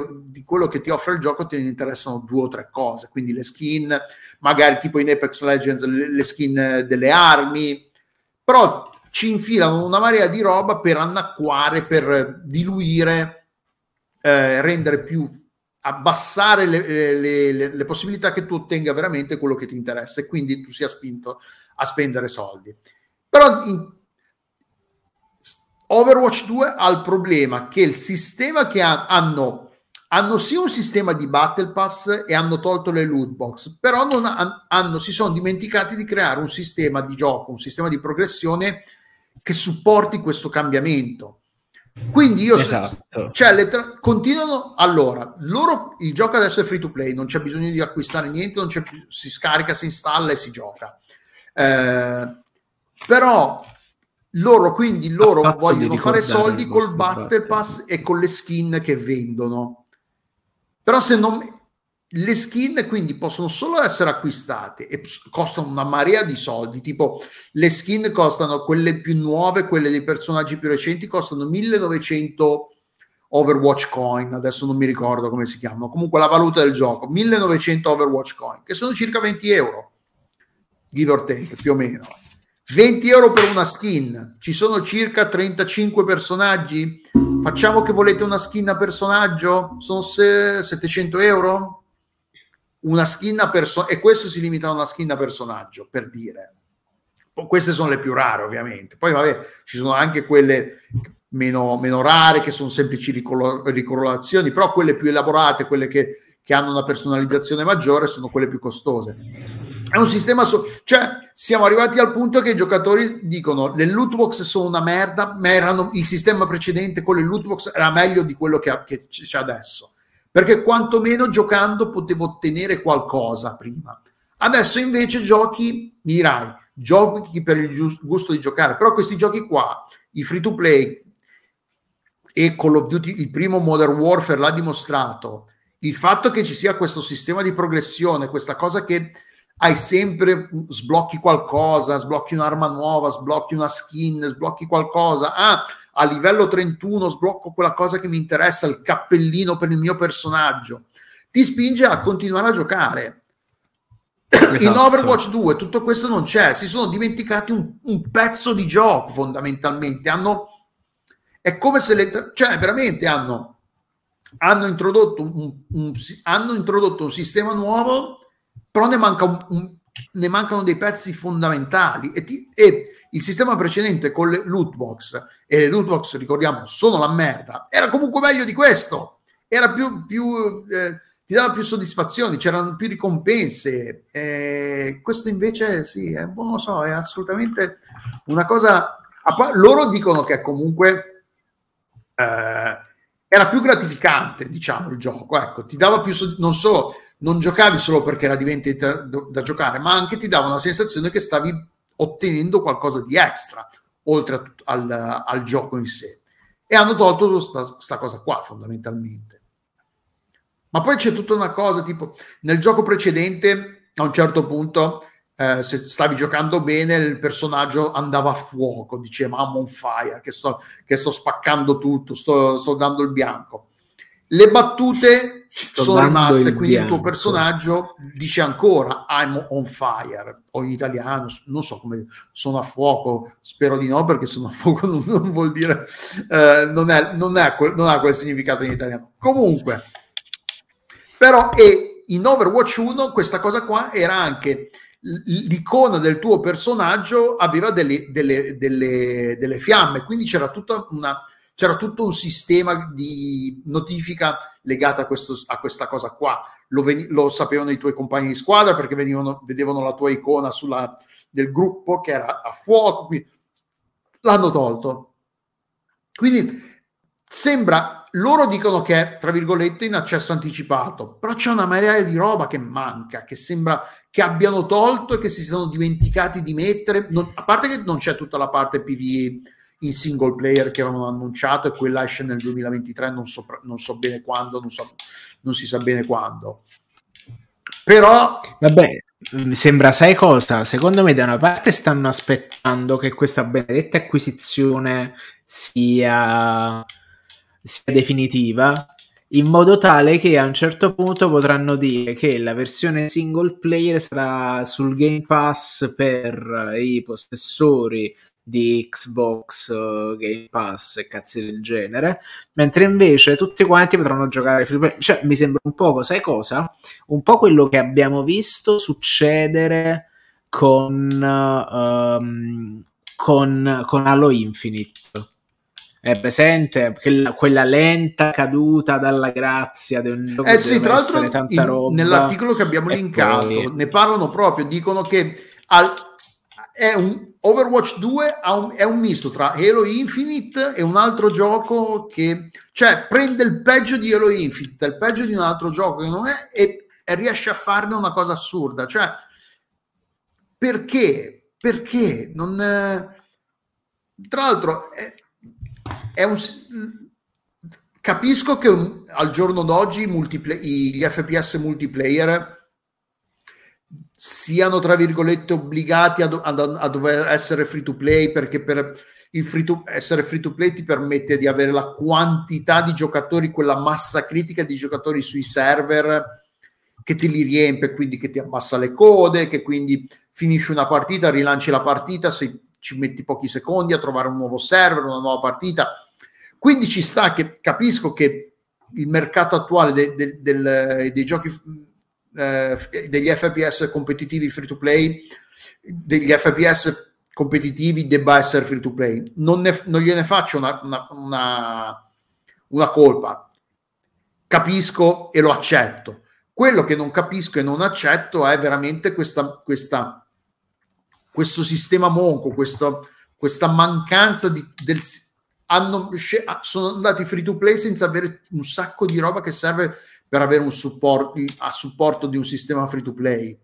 Cioè, secondo me, se, se, chi è che Attenzione. cioè veramente non, 20 euro per le skin e quello i 20 euro per le skin alla fine i prezzi sono quelli perché su Apex Legends le skin avevano dei prezzi assurdi uguali non è che loro questo, da questo punto di vista sono vergognosi guarda che prezzi che hanno eh è che proprio manca tutto il resto che, che, che ha contorno del free to play, quindi tutto quel, quella, la, il bastone la carota, la carota sempre che ti dicono, ah sì, ah, dai, eh, sblocchi. hanno tolto tipo il, l'account level, il livello dell'account, ogni 100 livelli nell'account pre- nel gioco precedente, in Overwatch 1, il tuo l'icona del tuo account diventava sempre più figa che si, eh, immagino che ce l'abbia anche Call of Duty sta cosa qua che di più volte sì, prestigi e più diventa più aumenti più lo stemma intorno al fatto cambia. Intanto eh, esatto, diventa più elaborato più bello da vedere. Cioè è, un, è un, una cosa di cui bullarsi. Ah mica guarda quante volte ha prestigiato sto qui. No hanno tolto sta cosa qua non c'è più. E infatti a me questa cosa che non si vede quanto sono figo su code un po' mi intristisce ma comunque qua dice l'ho avviato eh, ho, ho premuto su pass battaglia fa gratis per tutti Ok, diamo il benvenuto al pass battaglia di Overwatch. Puoi ottenere punti esperienza dal pass battaglia giocando al gioco completando le sfide. Ricompense. Ottieni punti esperienza dal pass battaglia per ottenere gradi del pass battaglia. Ogni grado prevede ricompense gratuite. E No, o eh, questa è già una balla. uniche da sbloccare. Sfide. Completa sfide per ottenere altri punti esperienza del pass battaglia. Ogni stagione offre nuove ricompense. Potenzia premium. Potenzia il pass battaglia premium per avanzare più rapidamente, sbloccare i gradi premium e ottenere le ricompense, incluse quelle dei gradi già completati. Faccio continua, vediamo un poco. La prima cosa che mi dà controlla. Col premium è la skin di una tipa, o forse è proprio un eroe, non lo so. Comunque, Eh, poi vabbè, l'iconcina, vabbè, l'etichetta non fa niente, gratuito. No, vabbè, comunque penso sì, non stiamo una posa fare- vittoriosa. C'è, c'è un sacco di roba inutile questo nella- nel- nel- a pagamento, ti dà, ti- ti dà un sacco di roba inutile, inutile, ma quello è, normale, in un Battle Pass c'è pieno di sta Certo, roba certo. assolutamente inutile, lo fanno tutti i Battle Pass. Il problema è che non c'è il motivo perché tu, per- se il Battle Pass è pieno di roba inutile, perché mi vuoi far giocare se non mi dai altre cose da, da- da inseguire, altre cazzatine, altre cose inutili? Perché la roba gratuita è ogni, è ogni sono circa, se non sbaglio, sono 80 livelli del Battle Pass quest- questa stagione. Lo vediamo subito. E, Sono eh, 80 livelli. E la roba gratuita è tipo ogni 3-4 livelli. Però Uno se non ogni ci sono 4 livelli. Manca- sì, cioè, se uno ha ogni giocato un 4 free to play. Apex Legends è un free to play fatto bene, è pieno di cagate, è pieno di roba inutile, però anche roba di- continua a darti ogni tanto roba che vale la pena per cui giocare. Ci sono le loot box, hai la possibilità di ottenere qualcosa di carino, qualche skin interessante. Come era il vecchio Overwatch 1, fondamentalmente hanno, cioè, hanno cambiato qualcosa che funzionava per il giocatore, ma non funzionava per loro. E capisco che, che ti- tenere in piedi Overwatch 1 per 3-4 anni, come lo facevano loro, non era economicamente sostenibile, finanziariamente non, non- non gli conveniva. Va bene, lo capisco. ma se devi fare Overwatch 2 free to play, fallo bene, non farlo così com'è adesso. Cioè, è veramente il gioco è bello il, è- il gioco è identico hanno tolto un personaggio hanno ora è 5, 5 contro 5 invece che 6 contro 6 è divertente è, è- è- è lo stesso gioco ma tutta l'infrastruttura in free to play tutto quello che dovrebbe spingermi a spendere soldi non c'è, non funziona non capisco perché io dovrei dargli dei soldi veramente. Tra l'altro i personaggi nuovi Sa- questo, questo, questo, al lancio di questo, questo- questa stagione c'è un personaggio nuovo, Kiriko, che è una, è una curatrice, un supporto, Chirico, sì, Chirico. E- ed è, è disponibile per tutti immediatamente. Dalla prossima stagione i nuovi personaggi saranno sbloccabili solo attraverso il Battle Pass, il che significa che chi paga probabilmente se lo trova immediatamente al livello 1. Invece chi non paga lo sbloccherà probabilmente a livello 50, a livello 60, il che Eh, questo è un- c'è sta da capire un attimo, come al quindi solito. bisogna vedere dalla, settimana, dalla stagione prossima, che non ho idea di quanto duri, non ho idea di quanto durino le stagioni in, in Overwatch 2. E boh, non lo so, ehm, questa non è una recensione del gioco, eh, non, non vuole essere, anche perché è in, è in early access, loro lo, lo bollano come early access, quindi tecnicamente da qui a- nei mesi successivi continueranno a, a lavorarci, ad, ad aggiornarlo, cambieranno cose, quindi magari il gioco che- a cui stiamo giocando adesso tra 3, 4, 5 mesi potrà, magari sarà drasticamente diverso, sarà molto meglio, ma adesso così com'è è veramente un'esperienza monca, un gioco monco, manca tantissima roba che dovrebbe avere un gioco free to play e cap- non capisco, cioè capisco da un certo punto che probabilmente son- hanno voluto sono voluti, hanno voluto uscire, hanno voluto lanciare il gioco prima di Natale per non perdersi le- la solita, diciamo, euforia, frenesia natalizia e quindi magari la gente che si compra le skin natalizie, vai a sapere. Però è chiaramente un proprio uscito troppo presto. Il gioco funziona, eh, alla fine, non è che questa cosa drammatica. È perché il gioco è quello che c'era sotto vecchio prima. Infatti, sì. Cioè, voglio è dire, che- sostanzialmente... Ma, quello, ma il punto non è quello, avevano un gioco che funzionava, c'era un sacco di robe e hanno tolto un sacco di robe. È quello che non so, non è che hanno detto ci hanno aggiunto, hanno lasciato Overwatch 1 e ci hanno aggiunto il free to play. No, ci hanno tolto un botto di roba che c'era in Overwatch 1. È quella la cosa ancora più assurda che, che ti viene da chiedere perché? E questo non lo sapremo mai, lo, o lo scopriremo tra 3, 4, 5 anni a un post mortem alla GDC o, o magari un- ci scriverà un libro Jason Schreier sul, eh, sul dietro le quinte, la The Untold Story of Overwatch 2 o qualcosa del genere. Beh, tutte quelle cose drammatiche, tra l'altro, che succedono in casa, eh, nella casa di, di Blizzard, che poi forse non sapremo mai. Esatto. Eh, passiamo al prossimo argomento. Sempre, sempre gente di merda. È uscito un, un exposé, si dice exposé in italiano?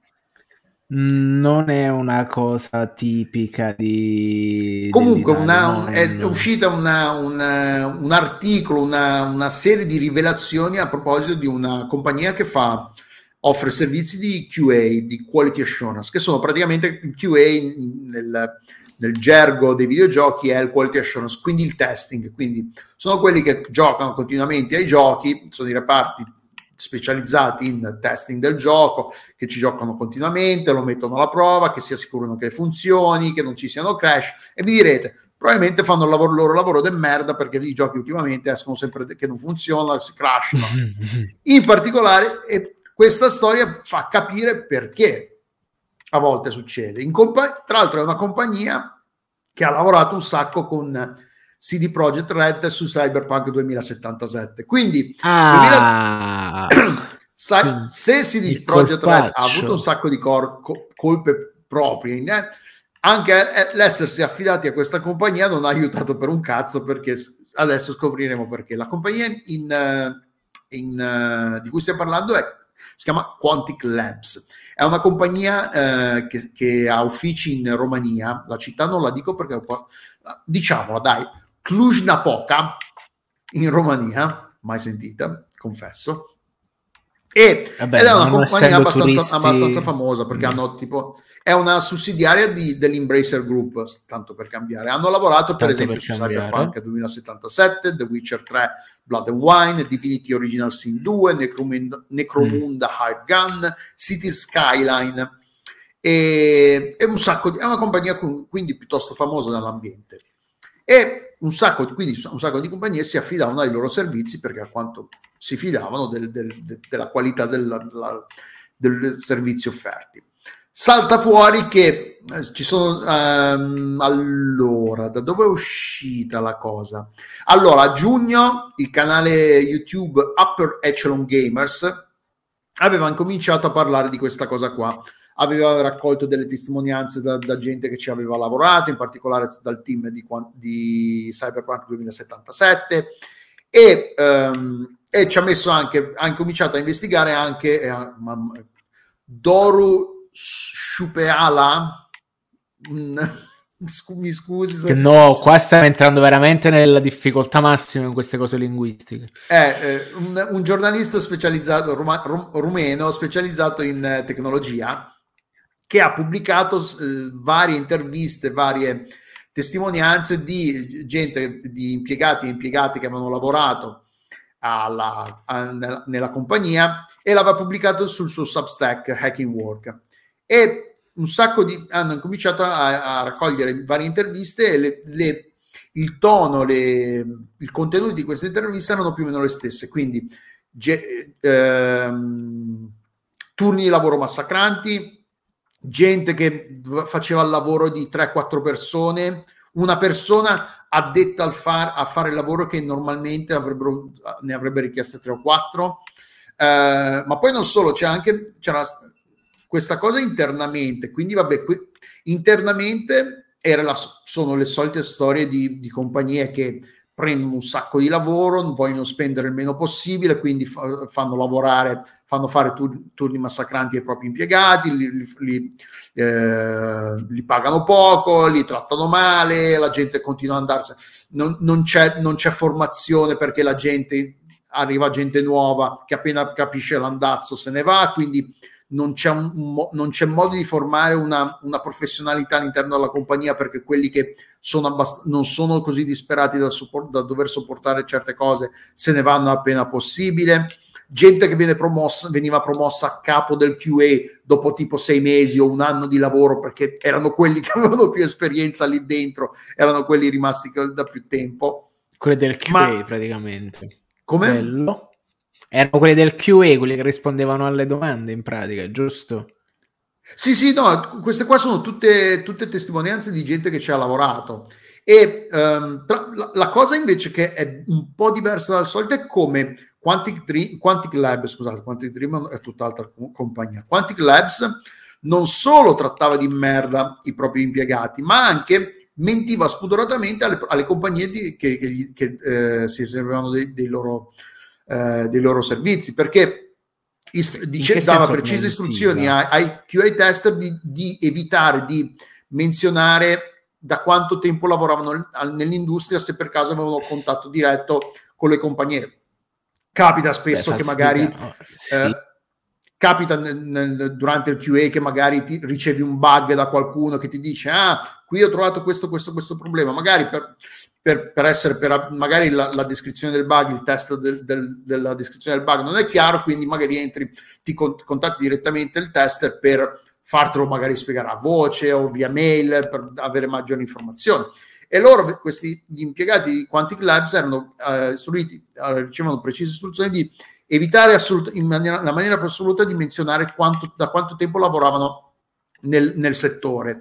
Eh, perché Quantic Labs spacciava propri, i propri reparti come gente che ci lavorava da anni nell'ambiente, che aveva lavorato per, su decine e decine di progetti, avevano tantissime esperienze, quindi vendevano magari a, a, prezzo più alto i propri servizi perché dicevano ah ma siamo, noi siamo gente che lavora nel, nell'ambiente da, da, da, un sacco di anni quindi potete fidarvi, fidarvi del nostro okay. livello di professionalità cioè, cioè, si pompavano il curriculum in pratica esatto però a spese dei, dei, dei, della gente che ci lavorava perché la gente che lavorava se per caso doveva, veniva dicevano chiaramente se non dite mai a nessuno da quanto lavorate in questa compagnia, da quanto le vostre eh, esperienze precedenti. Um, poi c'erano alcune cose tipo per uh,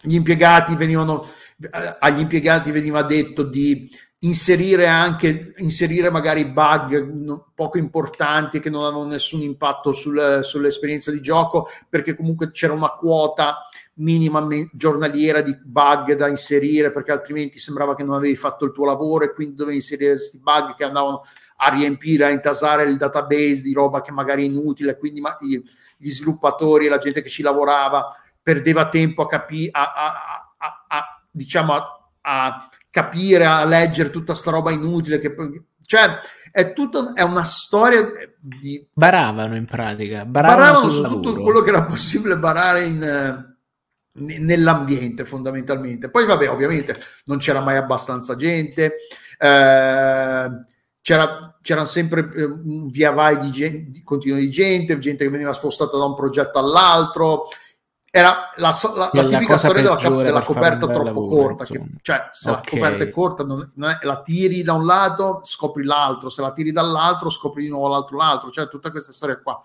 E, ehm, quindi sì, adesso la compagnia ancora è aperta, ah, tra l'altro poi c'è gente che è finita in, in terapia psico, eh, psichiatrica perché come spesso succede poi l'impatto lavorativo, l'impatto delle condizioni lavorative sulle persone va ben oltre il, il, le ore passate fisicamente a lavorare, eh, le, i problemi, di, i problemi di, questi, di, questo tipo te le porti a casa, nel senso purtroppo. Sì.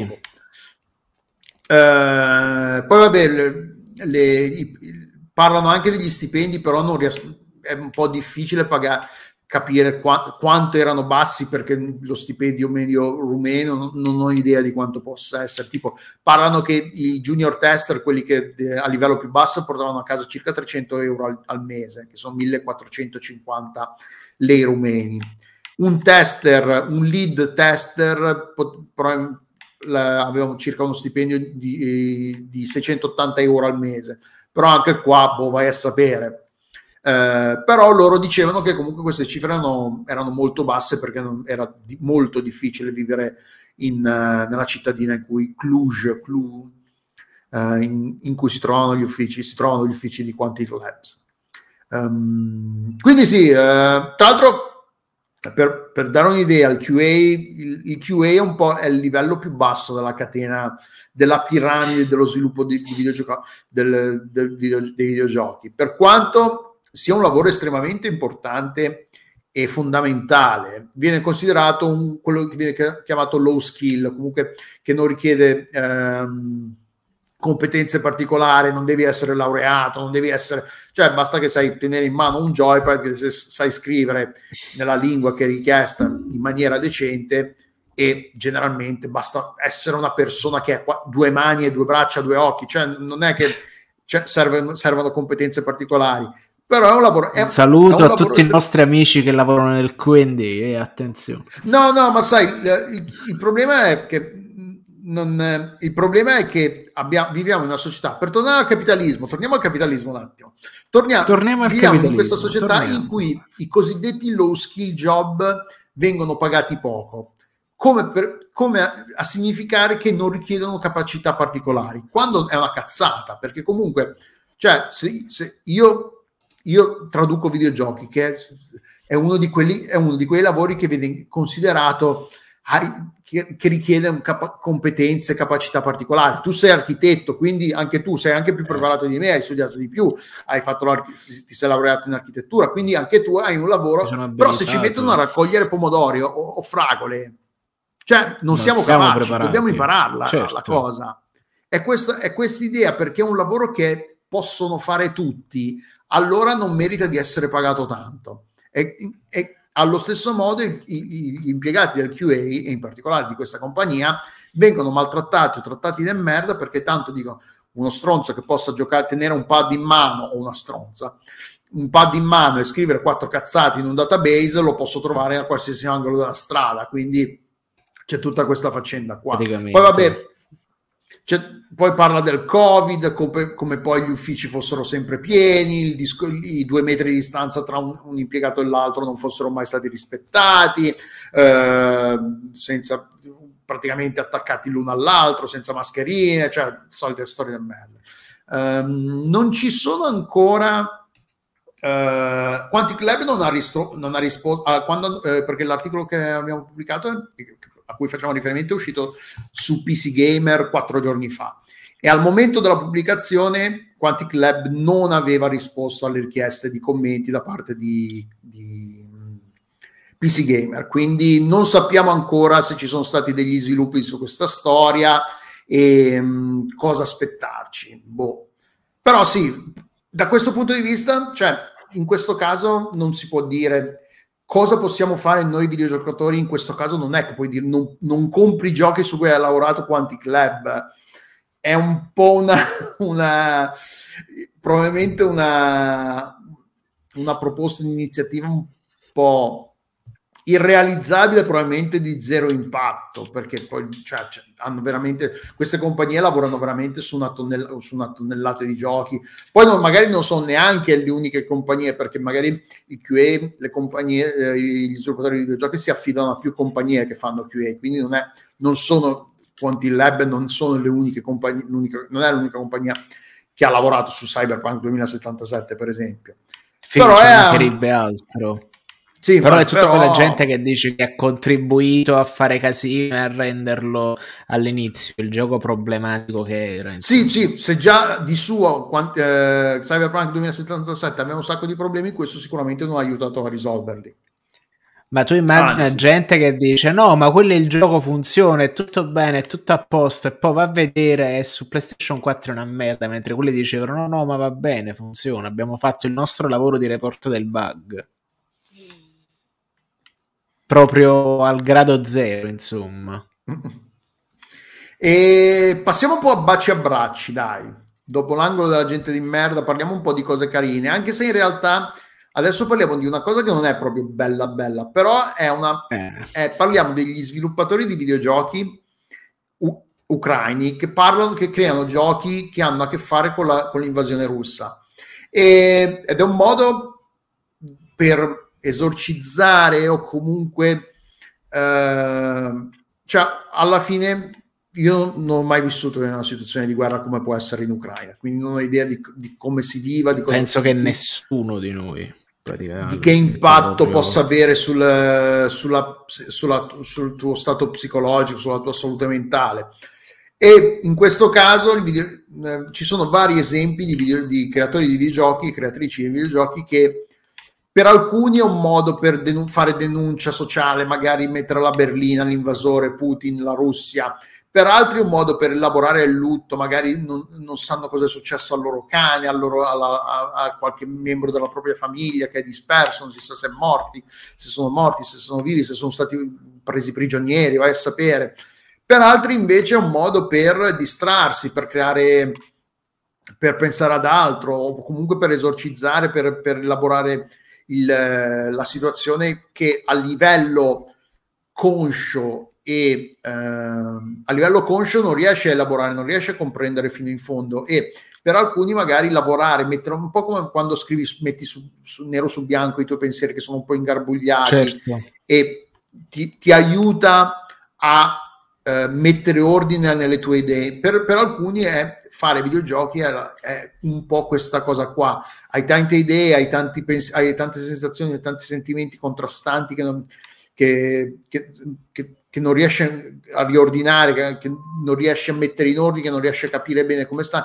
E farci un videogioco ti aiuta un po' a rimettere in ordine un pezzetto della Eh tua sì, vita quel poco che hai perché per controllo. determinati aspetti è un, è un lavoro creativo, come può essere scrivere poesie o può essere eh, pi- dipingere, come può essere appunto scrivere un libro. Cioè, alla fine ci sono stati anni e anni di scrittori dopo la seconda guerra mondiale che hanno, hanno gestito il dramma della sindrome del sopravvissuto all'olocausto attraverso la narrativa oppure appunto attraverso opere d'arte espressive. E secondo me a questo punto il videogioco gestisce la cosa in maniera simile.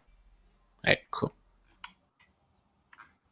Ehm, E, ci sono varie interviste a sviluppatori e sviluppatrici, tipo la prima che, viene, eh, che, che- che appare nell'articolo, eh, l'articolo è apparso su The Guardian venerdì scorso, e, è Daria Selis- Selisceva che ha creato un gioco che si intitola What's Up in Kharkiv Bo- Bo- Bomb Shelter. Kharkiv è una delle città eh, che ha Kharkiv è una città bombardate sì più pesanti da parte delle forze tra russe. Tra l'altro è stata riconquistata recentemente dalle forze ucraine, se non ricordo male.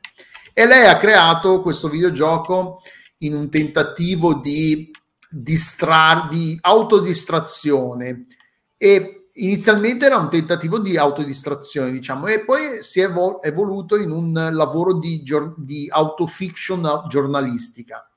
Mm. Fondamentalmente è un cerca di riprodurre non in maniera accurata o do- documentaristica, però comunque di dare un'idea di come si vive in un eh, bunker antibombardamento, in, un, eh, in, in queste s- strutture sotterranee in cui ti ci si rifugia durante i bombardamenti e quindi cerca di, di- di riprodurre il ritmo anche quando in momenti di calma inframmezz- che inframmezzati quando co- cominciano a suonare le, le, allar- alla- le sirene anti, antibombardamento, che quindi qualsiasi cosa tu stia facendo devi but- interrompere e correre a nasconderti perché da un momento all'altro incominciano ad arrivare le bombe e i colpi dell'artiglieria. E voleva, eh, il suo obiettivo era quello di cercare di raccontare in una maniera non necessariamente, eh, non voleva essere appunto un documentario, però di raccontare in- in- al- col, con la propria sensibilità, con la, a suo modo, com'era vivere, com'è vivere in, in, in, una sezione del genere in un bunker antibombardamento, anti-artiglieria durante una, un bombardamento, durante una guerra. Eh, ovviamente è un, è un gioco semplicissimo, fatto tutto pixelloso, è una roba che a guardarla si, eh, ci si può giocare online su itch.com, no, itch.io. Eh, è una roba che girerebbe, sembra uscita un Commodore 64 tranquillamente, quel livello tecnologico, ma non, non, è, non vuole essere una roba appunto fatta con Unreal Engine 5 con milioni di poligoni 60 frame al secondo è più un, un modo per raccontare un modo per, per appunto elaborare esorcizzare i propri demoni eh, e parlando appunto parlando tra le tante cose che mi hanno detto, appunto che parlando con psicologi e psichiatri, fare certe di queste cose aiuta a, a, a gestire il PTSD, il, certo. il disordine da stress post-traumatico, eh, perché appunto sono cose che magari internalizzi e che nascondi e che chiudi dentro di te perché appunto sono traumi, sono drammi, sono cose che ti fanno star male e quindi cerchi di nasconderle il più in fondo possibile, cer- cerchi di ignorarle, cerchi di far finta che non ci siano, però come purtroppo molti di noi pos- possono attestare, le cose quando ti nascondi dentro di te traumi psicologici psi- eh, di un certo tipo, non è che spariscono, stanno lì e non fanno, danno altri, tutta una serie di altri problemi che magari esatto. non direttamente ricollegabili, anche se non ci fai caso. Eh, ci sono un sacco di altri progetti, parlano di Ste- eh, viene intervistato Stepan Prokorenko, che è uno degli organizzatori dell'Ukrainian Games Festival che, che su Steam. Uh, e tipo Ukrainian, Ukrainian Farming è un gioco che ti mette, in, uh, ti mette nel ruolo di una, di una persona che deve uh, che usi un trattore per rubare i carri armati russi quindi li attacchi mm. al trattore e li porti via, che è una cosa tra l'altro che, facevano, che hanno fatto re, re, eh, realmente se non sbaglio. Slaputin è un gioco che, che con cui, eh, in cui eh, picchi Putin con un, eh, con un girasole. Eh, Bello. Poi c'è tipo eh, Putin is Slayer che è uno sparatutto in cui le, ci sono le teste dei capi di Stato che spari con la testa di eh, Zelensky alle teste sì. dei capi di Stato, alle, alle, alle figure di autorità russe. Um, alla fine sì, è, è un... È, è un è modo un per esorcizzare, sì, quasi satirico. Siamo a livello delle vignette contro la guerra o le scritte sui muri contro la guerra che succedevano durante la seconda guerra mondiale anche in Italia. Quindi eh, ognuno ha il suo mezzo espressivo, ognuno ha la sua forma e questa cosa. Eh, se, se, le aiuta le persone, mi, sem- mi sembra giusto che che vada. Poi magari possono essere che sono raccolte, possono essere divulgate, sono, sono testimonianze storiche anche quelle, secondo me.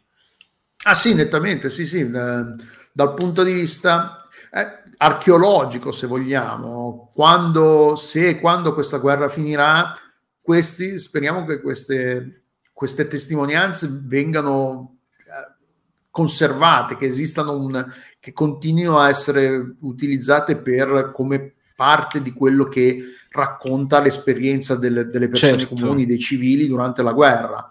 Um, comunque sì, è un, è un, articolo molto interessante, è abbastanza lunghetto, è un po' più lungo del, di quelli che magari generalmente linkiamo. È ovviamente su, tutto in inglese, sul The Guardian, però ve lo consiglio, è proprio una di quelle cose che non capita spesso, è un, è un punto di, di vista diverso è, il punto di vista di videogiochi su, dei, su un evento che sui videogiochi, con i videogiochi ha poco a che fare, anche se sicuramente tra anni ci sarà chi svilupperà giochi ambientati in Ucraina durante l'invas- l'invasione russa, come usciranno film, quindi figurati.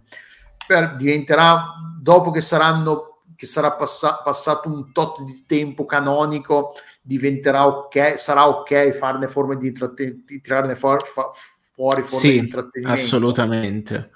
Però Eh, per pensa ora che sono- stanno facendo i giochi sulla prima guerra mondiale, quindi... Esatto, sì, come, come ha fatto, come le fanno, ci sono i, guerri- i film e i giochi sulla guerra in Vietnam, sulla guerra del Golfo, anche questa prima o poi ne diventerà una, un- una fonte di, di intrattenimento purtroppo, però queste cose che escono proprio mentre le- l'evento sta ancora succedendo, mentre ancora la guerra è ancora in corso, hanno quel, quella ver- ver- veridicità, quella ver- sono veraci nel senso, Hanno sono un altro peso. e, e vanno proprio a toccare in maniera più intima, anche perché poi sono fatte da, da persone, non, non è tipo una casa di produzione americana o giapponese o europea che fa sta cosa qua, So- è non, è che spe- le non, è, non è una spettacolarizzazione, esatto.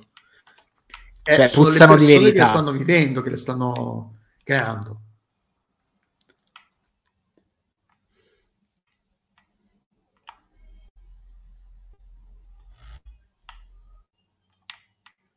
C'è errante oggi, Eccomi, scusate, Rantego. figurati. Eh, oggi, eh, meno male che la, la puntata è quasi finita, che abbiamo l'ultimo argomento perché c'ho il Rantego. Allora, ultimo argomento in scaletta per eh, Baci e Abbracci. Eh, sono i 40 anni, eh, la celebrazione di- dei 40 anni di Football Manager, ma non il Football Bellissimo. Manager di Quello quello che conosciamo noi, diciamo, quello sviluppato e creato da Sports Interactive, che ora si chiama eh, no, quello che era Championship Manager, che adesso si chiama Football Manager. Comunque, Sì, questo qua è il Football Manager che uscì nel eh, 1983. eh? Quando è uscito? eh, io non c'ero. Se farò fa 40, 40, anni fa, è uscito l'82. circa 40 anni fa e fu creato, l'articolo è, su- è uscito su Eurogamer, è scritto da Graham Mason, è uscito il 9 ottobre, quindi due giorni fa, Um, ed è un'intervista a Kevin Toms, che è il creatore appunto di- del primo football manager, del primo gioco di, di- di simulazione manageriale calcistica mai apparso. Ed è un- un'interessantissima int- intervista a questa persona che ormai, quanto dice quanti anni fa? Quanti anni ha? Allora, perché racconta un po' che fin dal- dalla giovane età era sempre... eh, lui era, interess- era interessato a creare giochi da tavolo. E- Giustamente. e- era appassionato di giochi da tavolo e appassionati di calcio e racconta come lui era, era- era tifoso del Torquay United che è una il Torquay United è mai, è mai arrivato in eh, Premier League vediamo Non penso.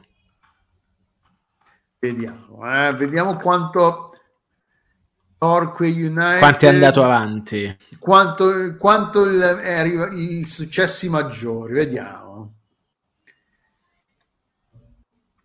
Association Football quindi allora, allora lo stadio si chiama Plainmoor e ha una, ha una capacità di 6200 spettatori Eh, praticamente è più piccolo dello stadio di Aversa. È- però fu, fu- fu fondato nel 1899, quindi è un, è un club storico, è del 123 anni fa, ed è... Allora, la storia... Ma sai che forse non c'è mai arrivato in Premier League? No, che non c'è mai arrivato, secondo me. Allora... Ma la cosa bella del calcio inglese è che poi là, pure se le squadre non sono nella massima serie, loro sono contenti di giocare con No, no, perché poi hanno, hanno le FA Cup, quindi sono, hanno queste cose che... Allora, ecco il Sì, record. Allora, la miglior performance in FA Cup è il, è il quarto round, è il quarto turno. Quindi non sono mai, non hanno mai superato il quarto turno della FA Cup. Eh, sono stati finalisti nel 2007-2008 della, della FA Trophy, che non è la FA Cup, che non so neanche FA Trophy, quindi probabilmente eh, è una, la versione per, per- per- per i club minori del, della- de- del- del calcio inglese. Uh, no, sì, non, eh, non, non c'è niente a che coppe. Ecco, allora. Sì, no, no, sono proprio un... eh, Sono proprio scarsi, insomma. No, vabbè, sì, sono un club minore, tipo ehm, non sono mai arrivati nei, nel- nei livelli superiori, anche perché poi certo, se arrivi a Con certi livelli del Ted calcio devi Lasso, avere anche uno insomma. stadio più grosso. Quindi se, Certo. se hanno ancora uno stadio di, di 6.200 persone, si vede che non hanno mai, non, non hanno mai avuto l'obbligo, il bisogno di, di ingrandirlo, di, di investirci. Eh, tra l'altro sono di Torquay, appunto, sono della cittadina di Torquay, che ha quante, quante persone ha? Sì, vabbè, 65.000 Probabilmente persone. 10.000.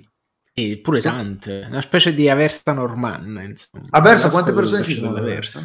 60.000 più o meno. E allora Meno sì, è, è il- è la Versa Football Club. È l'Aversa Football Club. La L'Aversa Versa- Normanna. Avete un, un club di Aversa? Un... Aversa Normanna era il E club importante d'Aversa che è arrivato anche in Serie C. E allora sì, è quel livello C2. lì, sì. C2. Eh, magari il, il proprietario del- del- della squadra è tipo il proprietario di una catena di macellerie o comunque No, no, sì. era, pro- era un grande costruttore aversano questo qua. Ok, magari hai i soldi, ma non hai eh, i soldi di, porte- di potersi permettere una squadra di Serie A per dire. Cioè, No, la squadra di Serie A, a parte che non se la può permettere neppure De Laurentiis. Per dire. Vabbè. Eh, e comunque, tornando un attimo a, torniamo a, Football Manager, racconta appunto che lui aveva questa passione per, eh, per il calcio e la passione per i giochi da tavolo e ha, ha pensato di creare, voleva creare un gioco di, genera- di gestione di un gioco di gestione calcistica eh, come un gioco da tavolo. Però poi si è reso conto che quando ha incominciato poi a, a scoprire il mondo dei computer, si è accorto che tutta la, la parte di, di- di calcoli dei, dei risultati, la gestione, la parte più menosa di una gestione di, una di un, un gestionale, quindi la parte di gestione matematica, i calcoli delle, delle entrate, uscite, le cose più semplici, cioè era molto più facile, molto più gestibile su un computer e quindi ha pensato di, eh, di sviluppare, di creare un videogioco, di creare un videogioco invece video- che un gioco da tavolo. E quindi tipo racconta del suo primo computer, un TRS-80, un clone del TRS-80 che aveva notato in una vetrina di, di Tottenham Court Road. Tottenham Court Road al tempo era è sempre stata un po' la zona eh, tec- non, non è Akihabara, di- non è la versione londinese di Akihabara, però c'era un sacco di negozi tecnologici, un sacco di roba un po' magari che potevi trovarci lì. E il TRS-80 però costava, era un, era, si chiamava Videogini questo, questo clone. E nonostante non fosse, fosse eh, nonostante fosse una copia, diciamo un clone, quindi non l'originale, costava ancora costava comunque 325 sterline, che negli anni 80 costa, era equivalente Erano a circa 1600 comunque, sterline attuali, quindi un botto di soldi. Eh, e no- la sua ragazza al tempo gli disse: Ma no, non, non buttare soldi in ste cazzate. Ci- e lui invece no, guarda, questa cosa qua mi farà fare soldi. E così poi ha incominciato a lavorare sulla versione computerizzata del- di questo gioco, eh, l'ha programmato in Basic nel 1981, eh, non ci sono, eh, ci sono, nell'articolo ci sono le immagini, c'è veramente è, è preistoria del videogioco, cose super basiche, super semplici, però era la prima, la prima incarnazione di un ge- eh, fondamentalmente è lui che ha creato questo genere di giochi perché è Sì. stato il primo esemplare di un genere di un genere di videogioco che è ancora super eh, popolare e super famoso. Chiedete a Caspita. Nabu Ed è sempre bellissimo, tra l'altro. eh. Io Sì, esatto, ci poi metto vabbè. ogni tanto, sono curiosissimo, sono sempre molto affascinato, però è veramente una roba fuori dalla grazia di Dio. Cioè, è esattamente il gran strategy del pallone. Mm-mm. E, poi parla un po' anche di- de- del suo passaggio quando poi è stato presentato il- lo ZX81, quindi ha incominciato a sviluppare su quello. Eh, quando poi il, il gioco è uscito, ha incominciato a, a venderlo via posta. ha venduto Un grande 300 classico. copie. Ne ha venduto 300 E sono copie. tanti, eh, comunque, per la prima uscita di un gioco indipendente. Ah no, assolutamente sì. Eh, poi cos'altro? Poi eh, incominciò a, a fare pubblicità su- sulle riviste, su computer and videogames, eh, a, a fare Ah, poi a, a crea- a, incominciò a creare anche le, le, cassette, incominciò a creare le... Eh, come si chiama? Le, le, la copertina delle cassette, quella roba che infili la nelle cassette. La copertina. Eh? Sì, la copertina. ma non era proprio la copertina perché non era una roba che mettevi, era tu le, le, le, cassette musicali le hai mai, le hai mai maneggiate? Certo, ce le, ho, okay. so, ce le ho ancora. E ti, ho un, uno ste, un mangianastri che funziona ancora attaccato al valvolare. E Quindi ti dirò, quella parte, me, l'inlay, quello che, che dicono loro è, è, è, quella parte di carta, di cartoncino un po' che ripiegavi esatto. e che mettevi nella cassetta, che sì, è la esatto. copertina, però tecnicamente non è proprio la copertina, chissà come si chiama inserto forse in, in italiano. No, il foglio, cioè, cioè sempre dato numeri abbast- nomi abbastanza banali, cioè mai uh, troppo specifici. Com- perché in, itali- in, inglese lo chiamano inlay. inlay.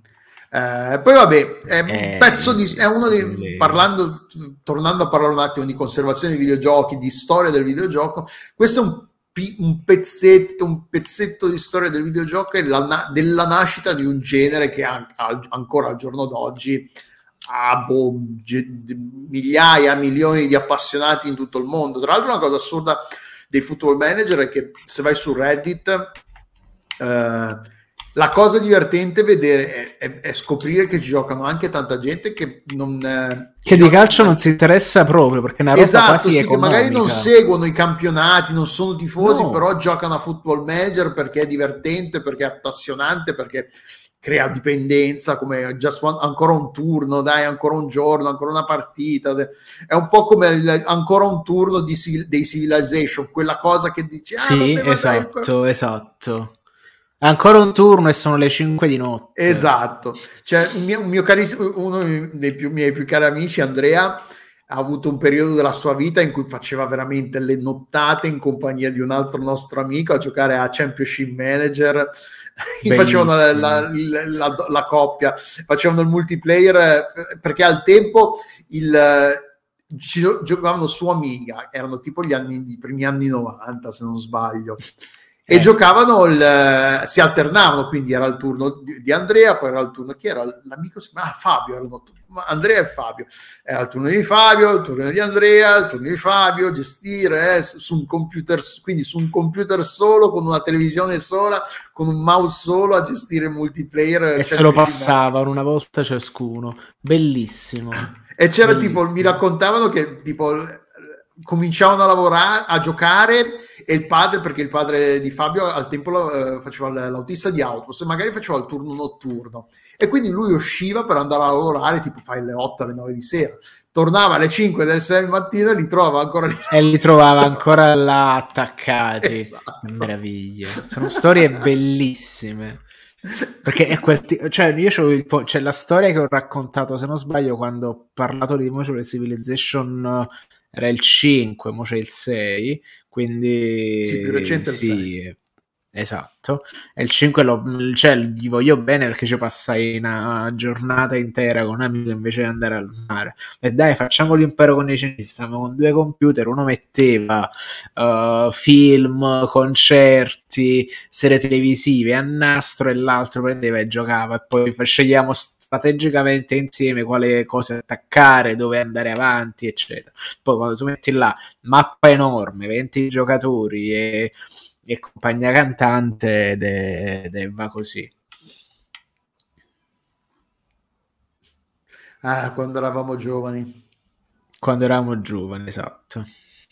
E, um, quindi sì, eh, articolo super consigliato, super interessante sulla eh, la, un pezzo di storia dei videogiochi. Poi è super interessante anche quando, perché questo poi è la tipica storia del, del, del, bedroom coder, il programmatore che crea il gioco nella sua camera da letto, una persona sola che fa tutto, che crea la grafica, seppur limitata, magari crea il sonoro, le musichette, il game design, erano giochi a quel, a quel tempo erano erano di dimensioni gestibili da una persona sola, anche se magari con un po' di inter... Ed era poi anche, erano persone che imparavano imparavano, proprio, imparavano da Sony a fare una cosa perché nessuno le aveva mai fatte prima.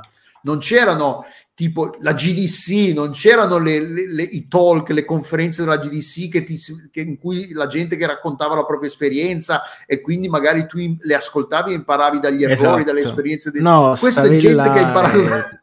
non c'erano esperienze esatto. precedenti non c'erano manco i tool di sviluppo, non c'erano, esatto. eh, non c'erano i video su YouTube che ti dicevano come fare le cose, tutorial su Photoshop YouTube. sa usare figurati. Poi c'è anche la parte interessante sì. in cui racconta un po' la, la, la, la, sua vita calcistica che dice ah le, le, le, nostre battaglie col Southampton io li ho sempre odiati quelli del Southampton maledetti durante gli anni quante sconfitte a, a, a loro spese il Southampton è una, è, è, è un, non è tra i, i club oh, però più... è quella squadra di mezza classifica eh sì adesso sono in, in tu Premier pensi League, però è una di quelle che sì. fa un po' su e giù ogni tanto sì eh, esatto. Però è un, è un, club grosso sicuramente sicuramente. Sì, e quindi magari sì. capita probabilmente ha avuto anche il suo momento un paio di anni fa eh, attenzione. E quindi... eh, poi cos'altro racconta? Ah poi vabbè non, non, non, vedo se parlano al, per il discorso delle licenze, forse il discorso delle licenze usava i nomi veri, non so, perché tecnicamente non potevi usare Wii perché ci sono gli screenshot eh, Wigan, Everton, eh, ci sono i, i, nomi dei giocatori saranno veri, saranno eh, Kevin Keegan, quindi sì, probabilmente i nomi erano veri al tempo il concetto di, di, licenza ufficiale del gioco, dei nomi della, della, della, Premier League non esisteva probabilmente, quindi quello che probabilmente oggi sarebbe illegale al tempo era esisteva no, in, una zona, diritti, in una zona grigia assolutamente niente, non legislata esatto. e quindi poteva farlo. bellissimo comunque, veramente bellissimo. E quindi sì, un pezzetto di storia in un, bel, un gran bell'articolo su Eurogamer. Direi che abbiamo finito per oggi, siamo andati sì. abbondantemente sopra le due ore, non abbondantemente. Così posso andare a fare correzione ragazzi. E, ehm, quindi chiudiamo qui la, la puntata. Eh, e ci vediamo stasera però. Ci vediamo stas- per chi ci ascolta, se siamo qui, per chi ci ascolta qui in diretta su, su Twitch. Ci vediamo stasera per il retro popcorn su uh, Reservoir Dogs, le Iene, di Quentin Tarantino che ha fatto 30 anni questo, di recente. Ci saremo sicuramente io e Francesco. Ci, forse c'è sì, Ugo. perché Surdo, penso forse c'è Ugo. E Andrea Maderna Pacca, mi sembra di capire. Pacca oppure entra alla fine come ha fatto la volta scorsa. Ah, ok, su... va bene. Sì, sì sì, e ci incula tutti quanti perché volevamo, stavamo chiudendo e poi arriva lui e ci fa tutto quanto da capo. E invece se ci, ci, state ascoltando in differita via podcast, mettete like, subscribe, tutte le cose che fate voi giovani al giorno d'oggi. E vi ringraziamo per, il vostro, per la vostra attenzione, per il vostro tempo e ci vediamo la prossima settimana. Sì, Addio ci vediamo piacendo, settimana. come si dice? Addio piacendo. Eh, un grazie a Francesco e grazie sempre a te, Dello. Ciao. Ciao.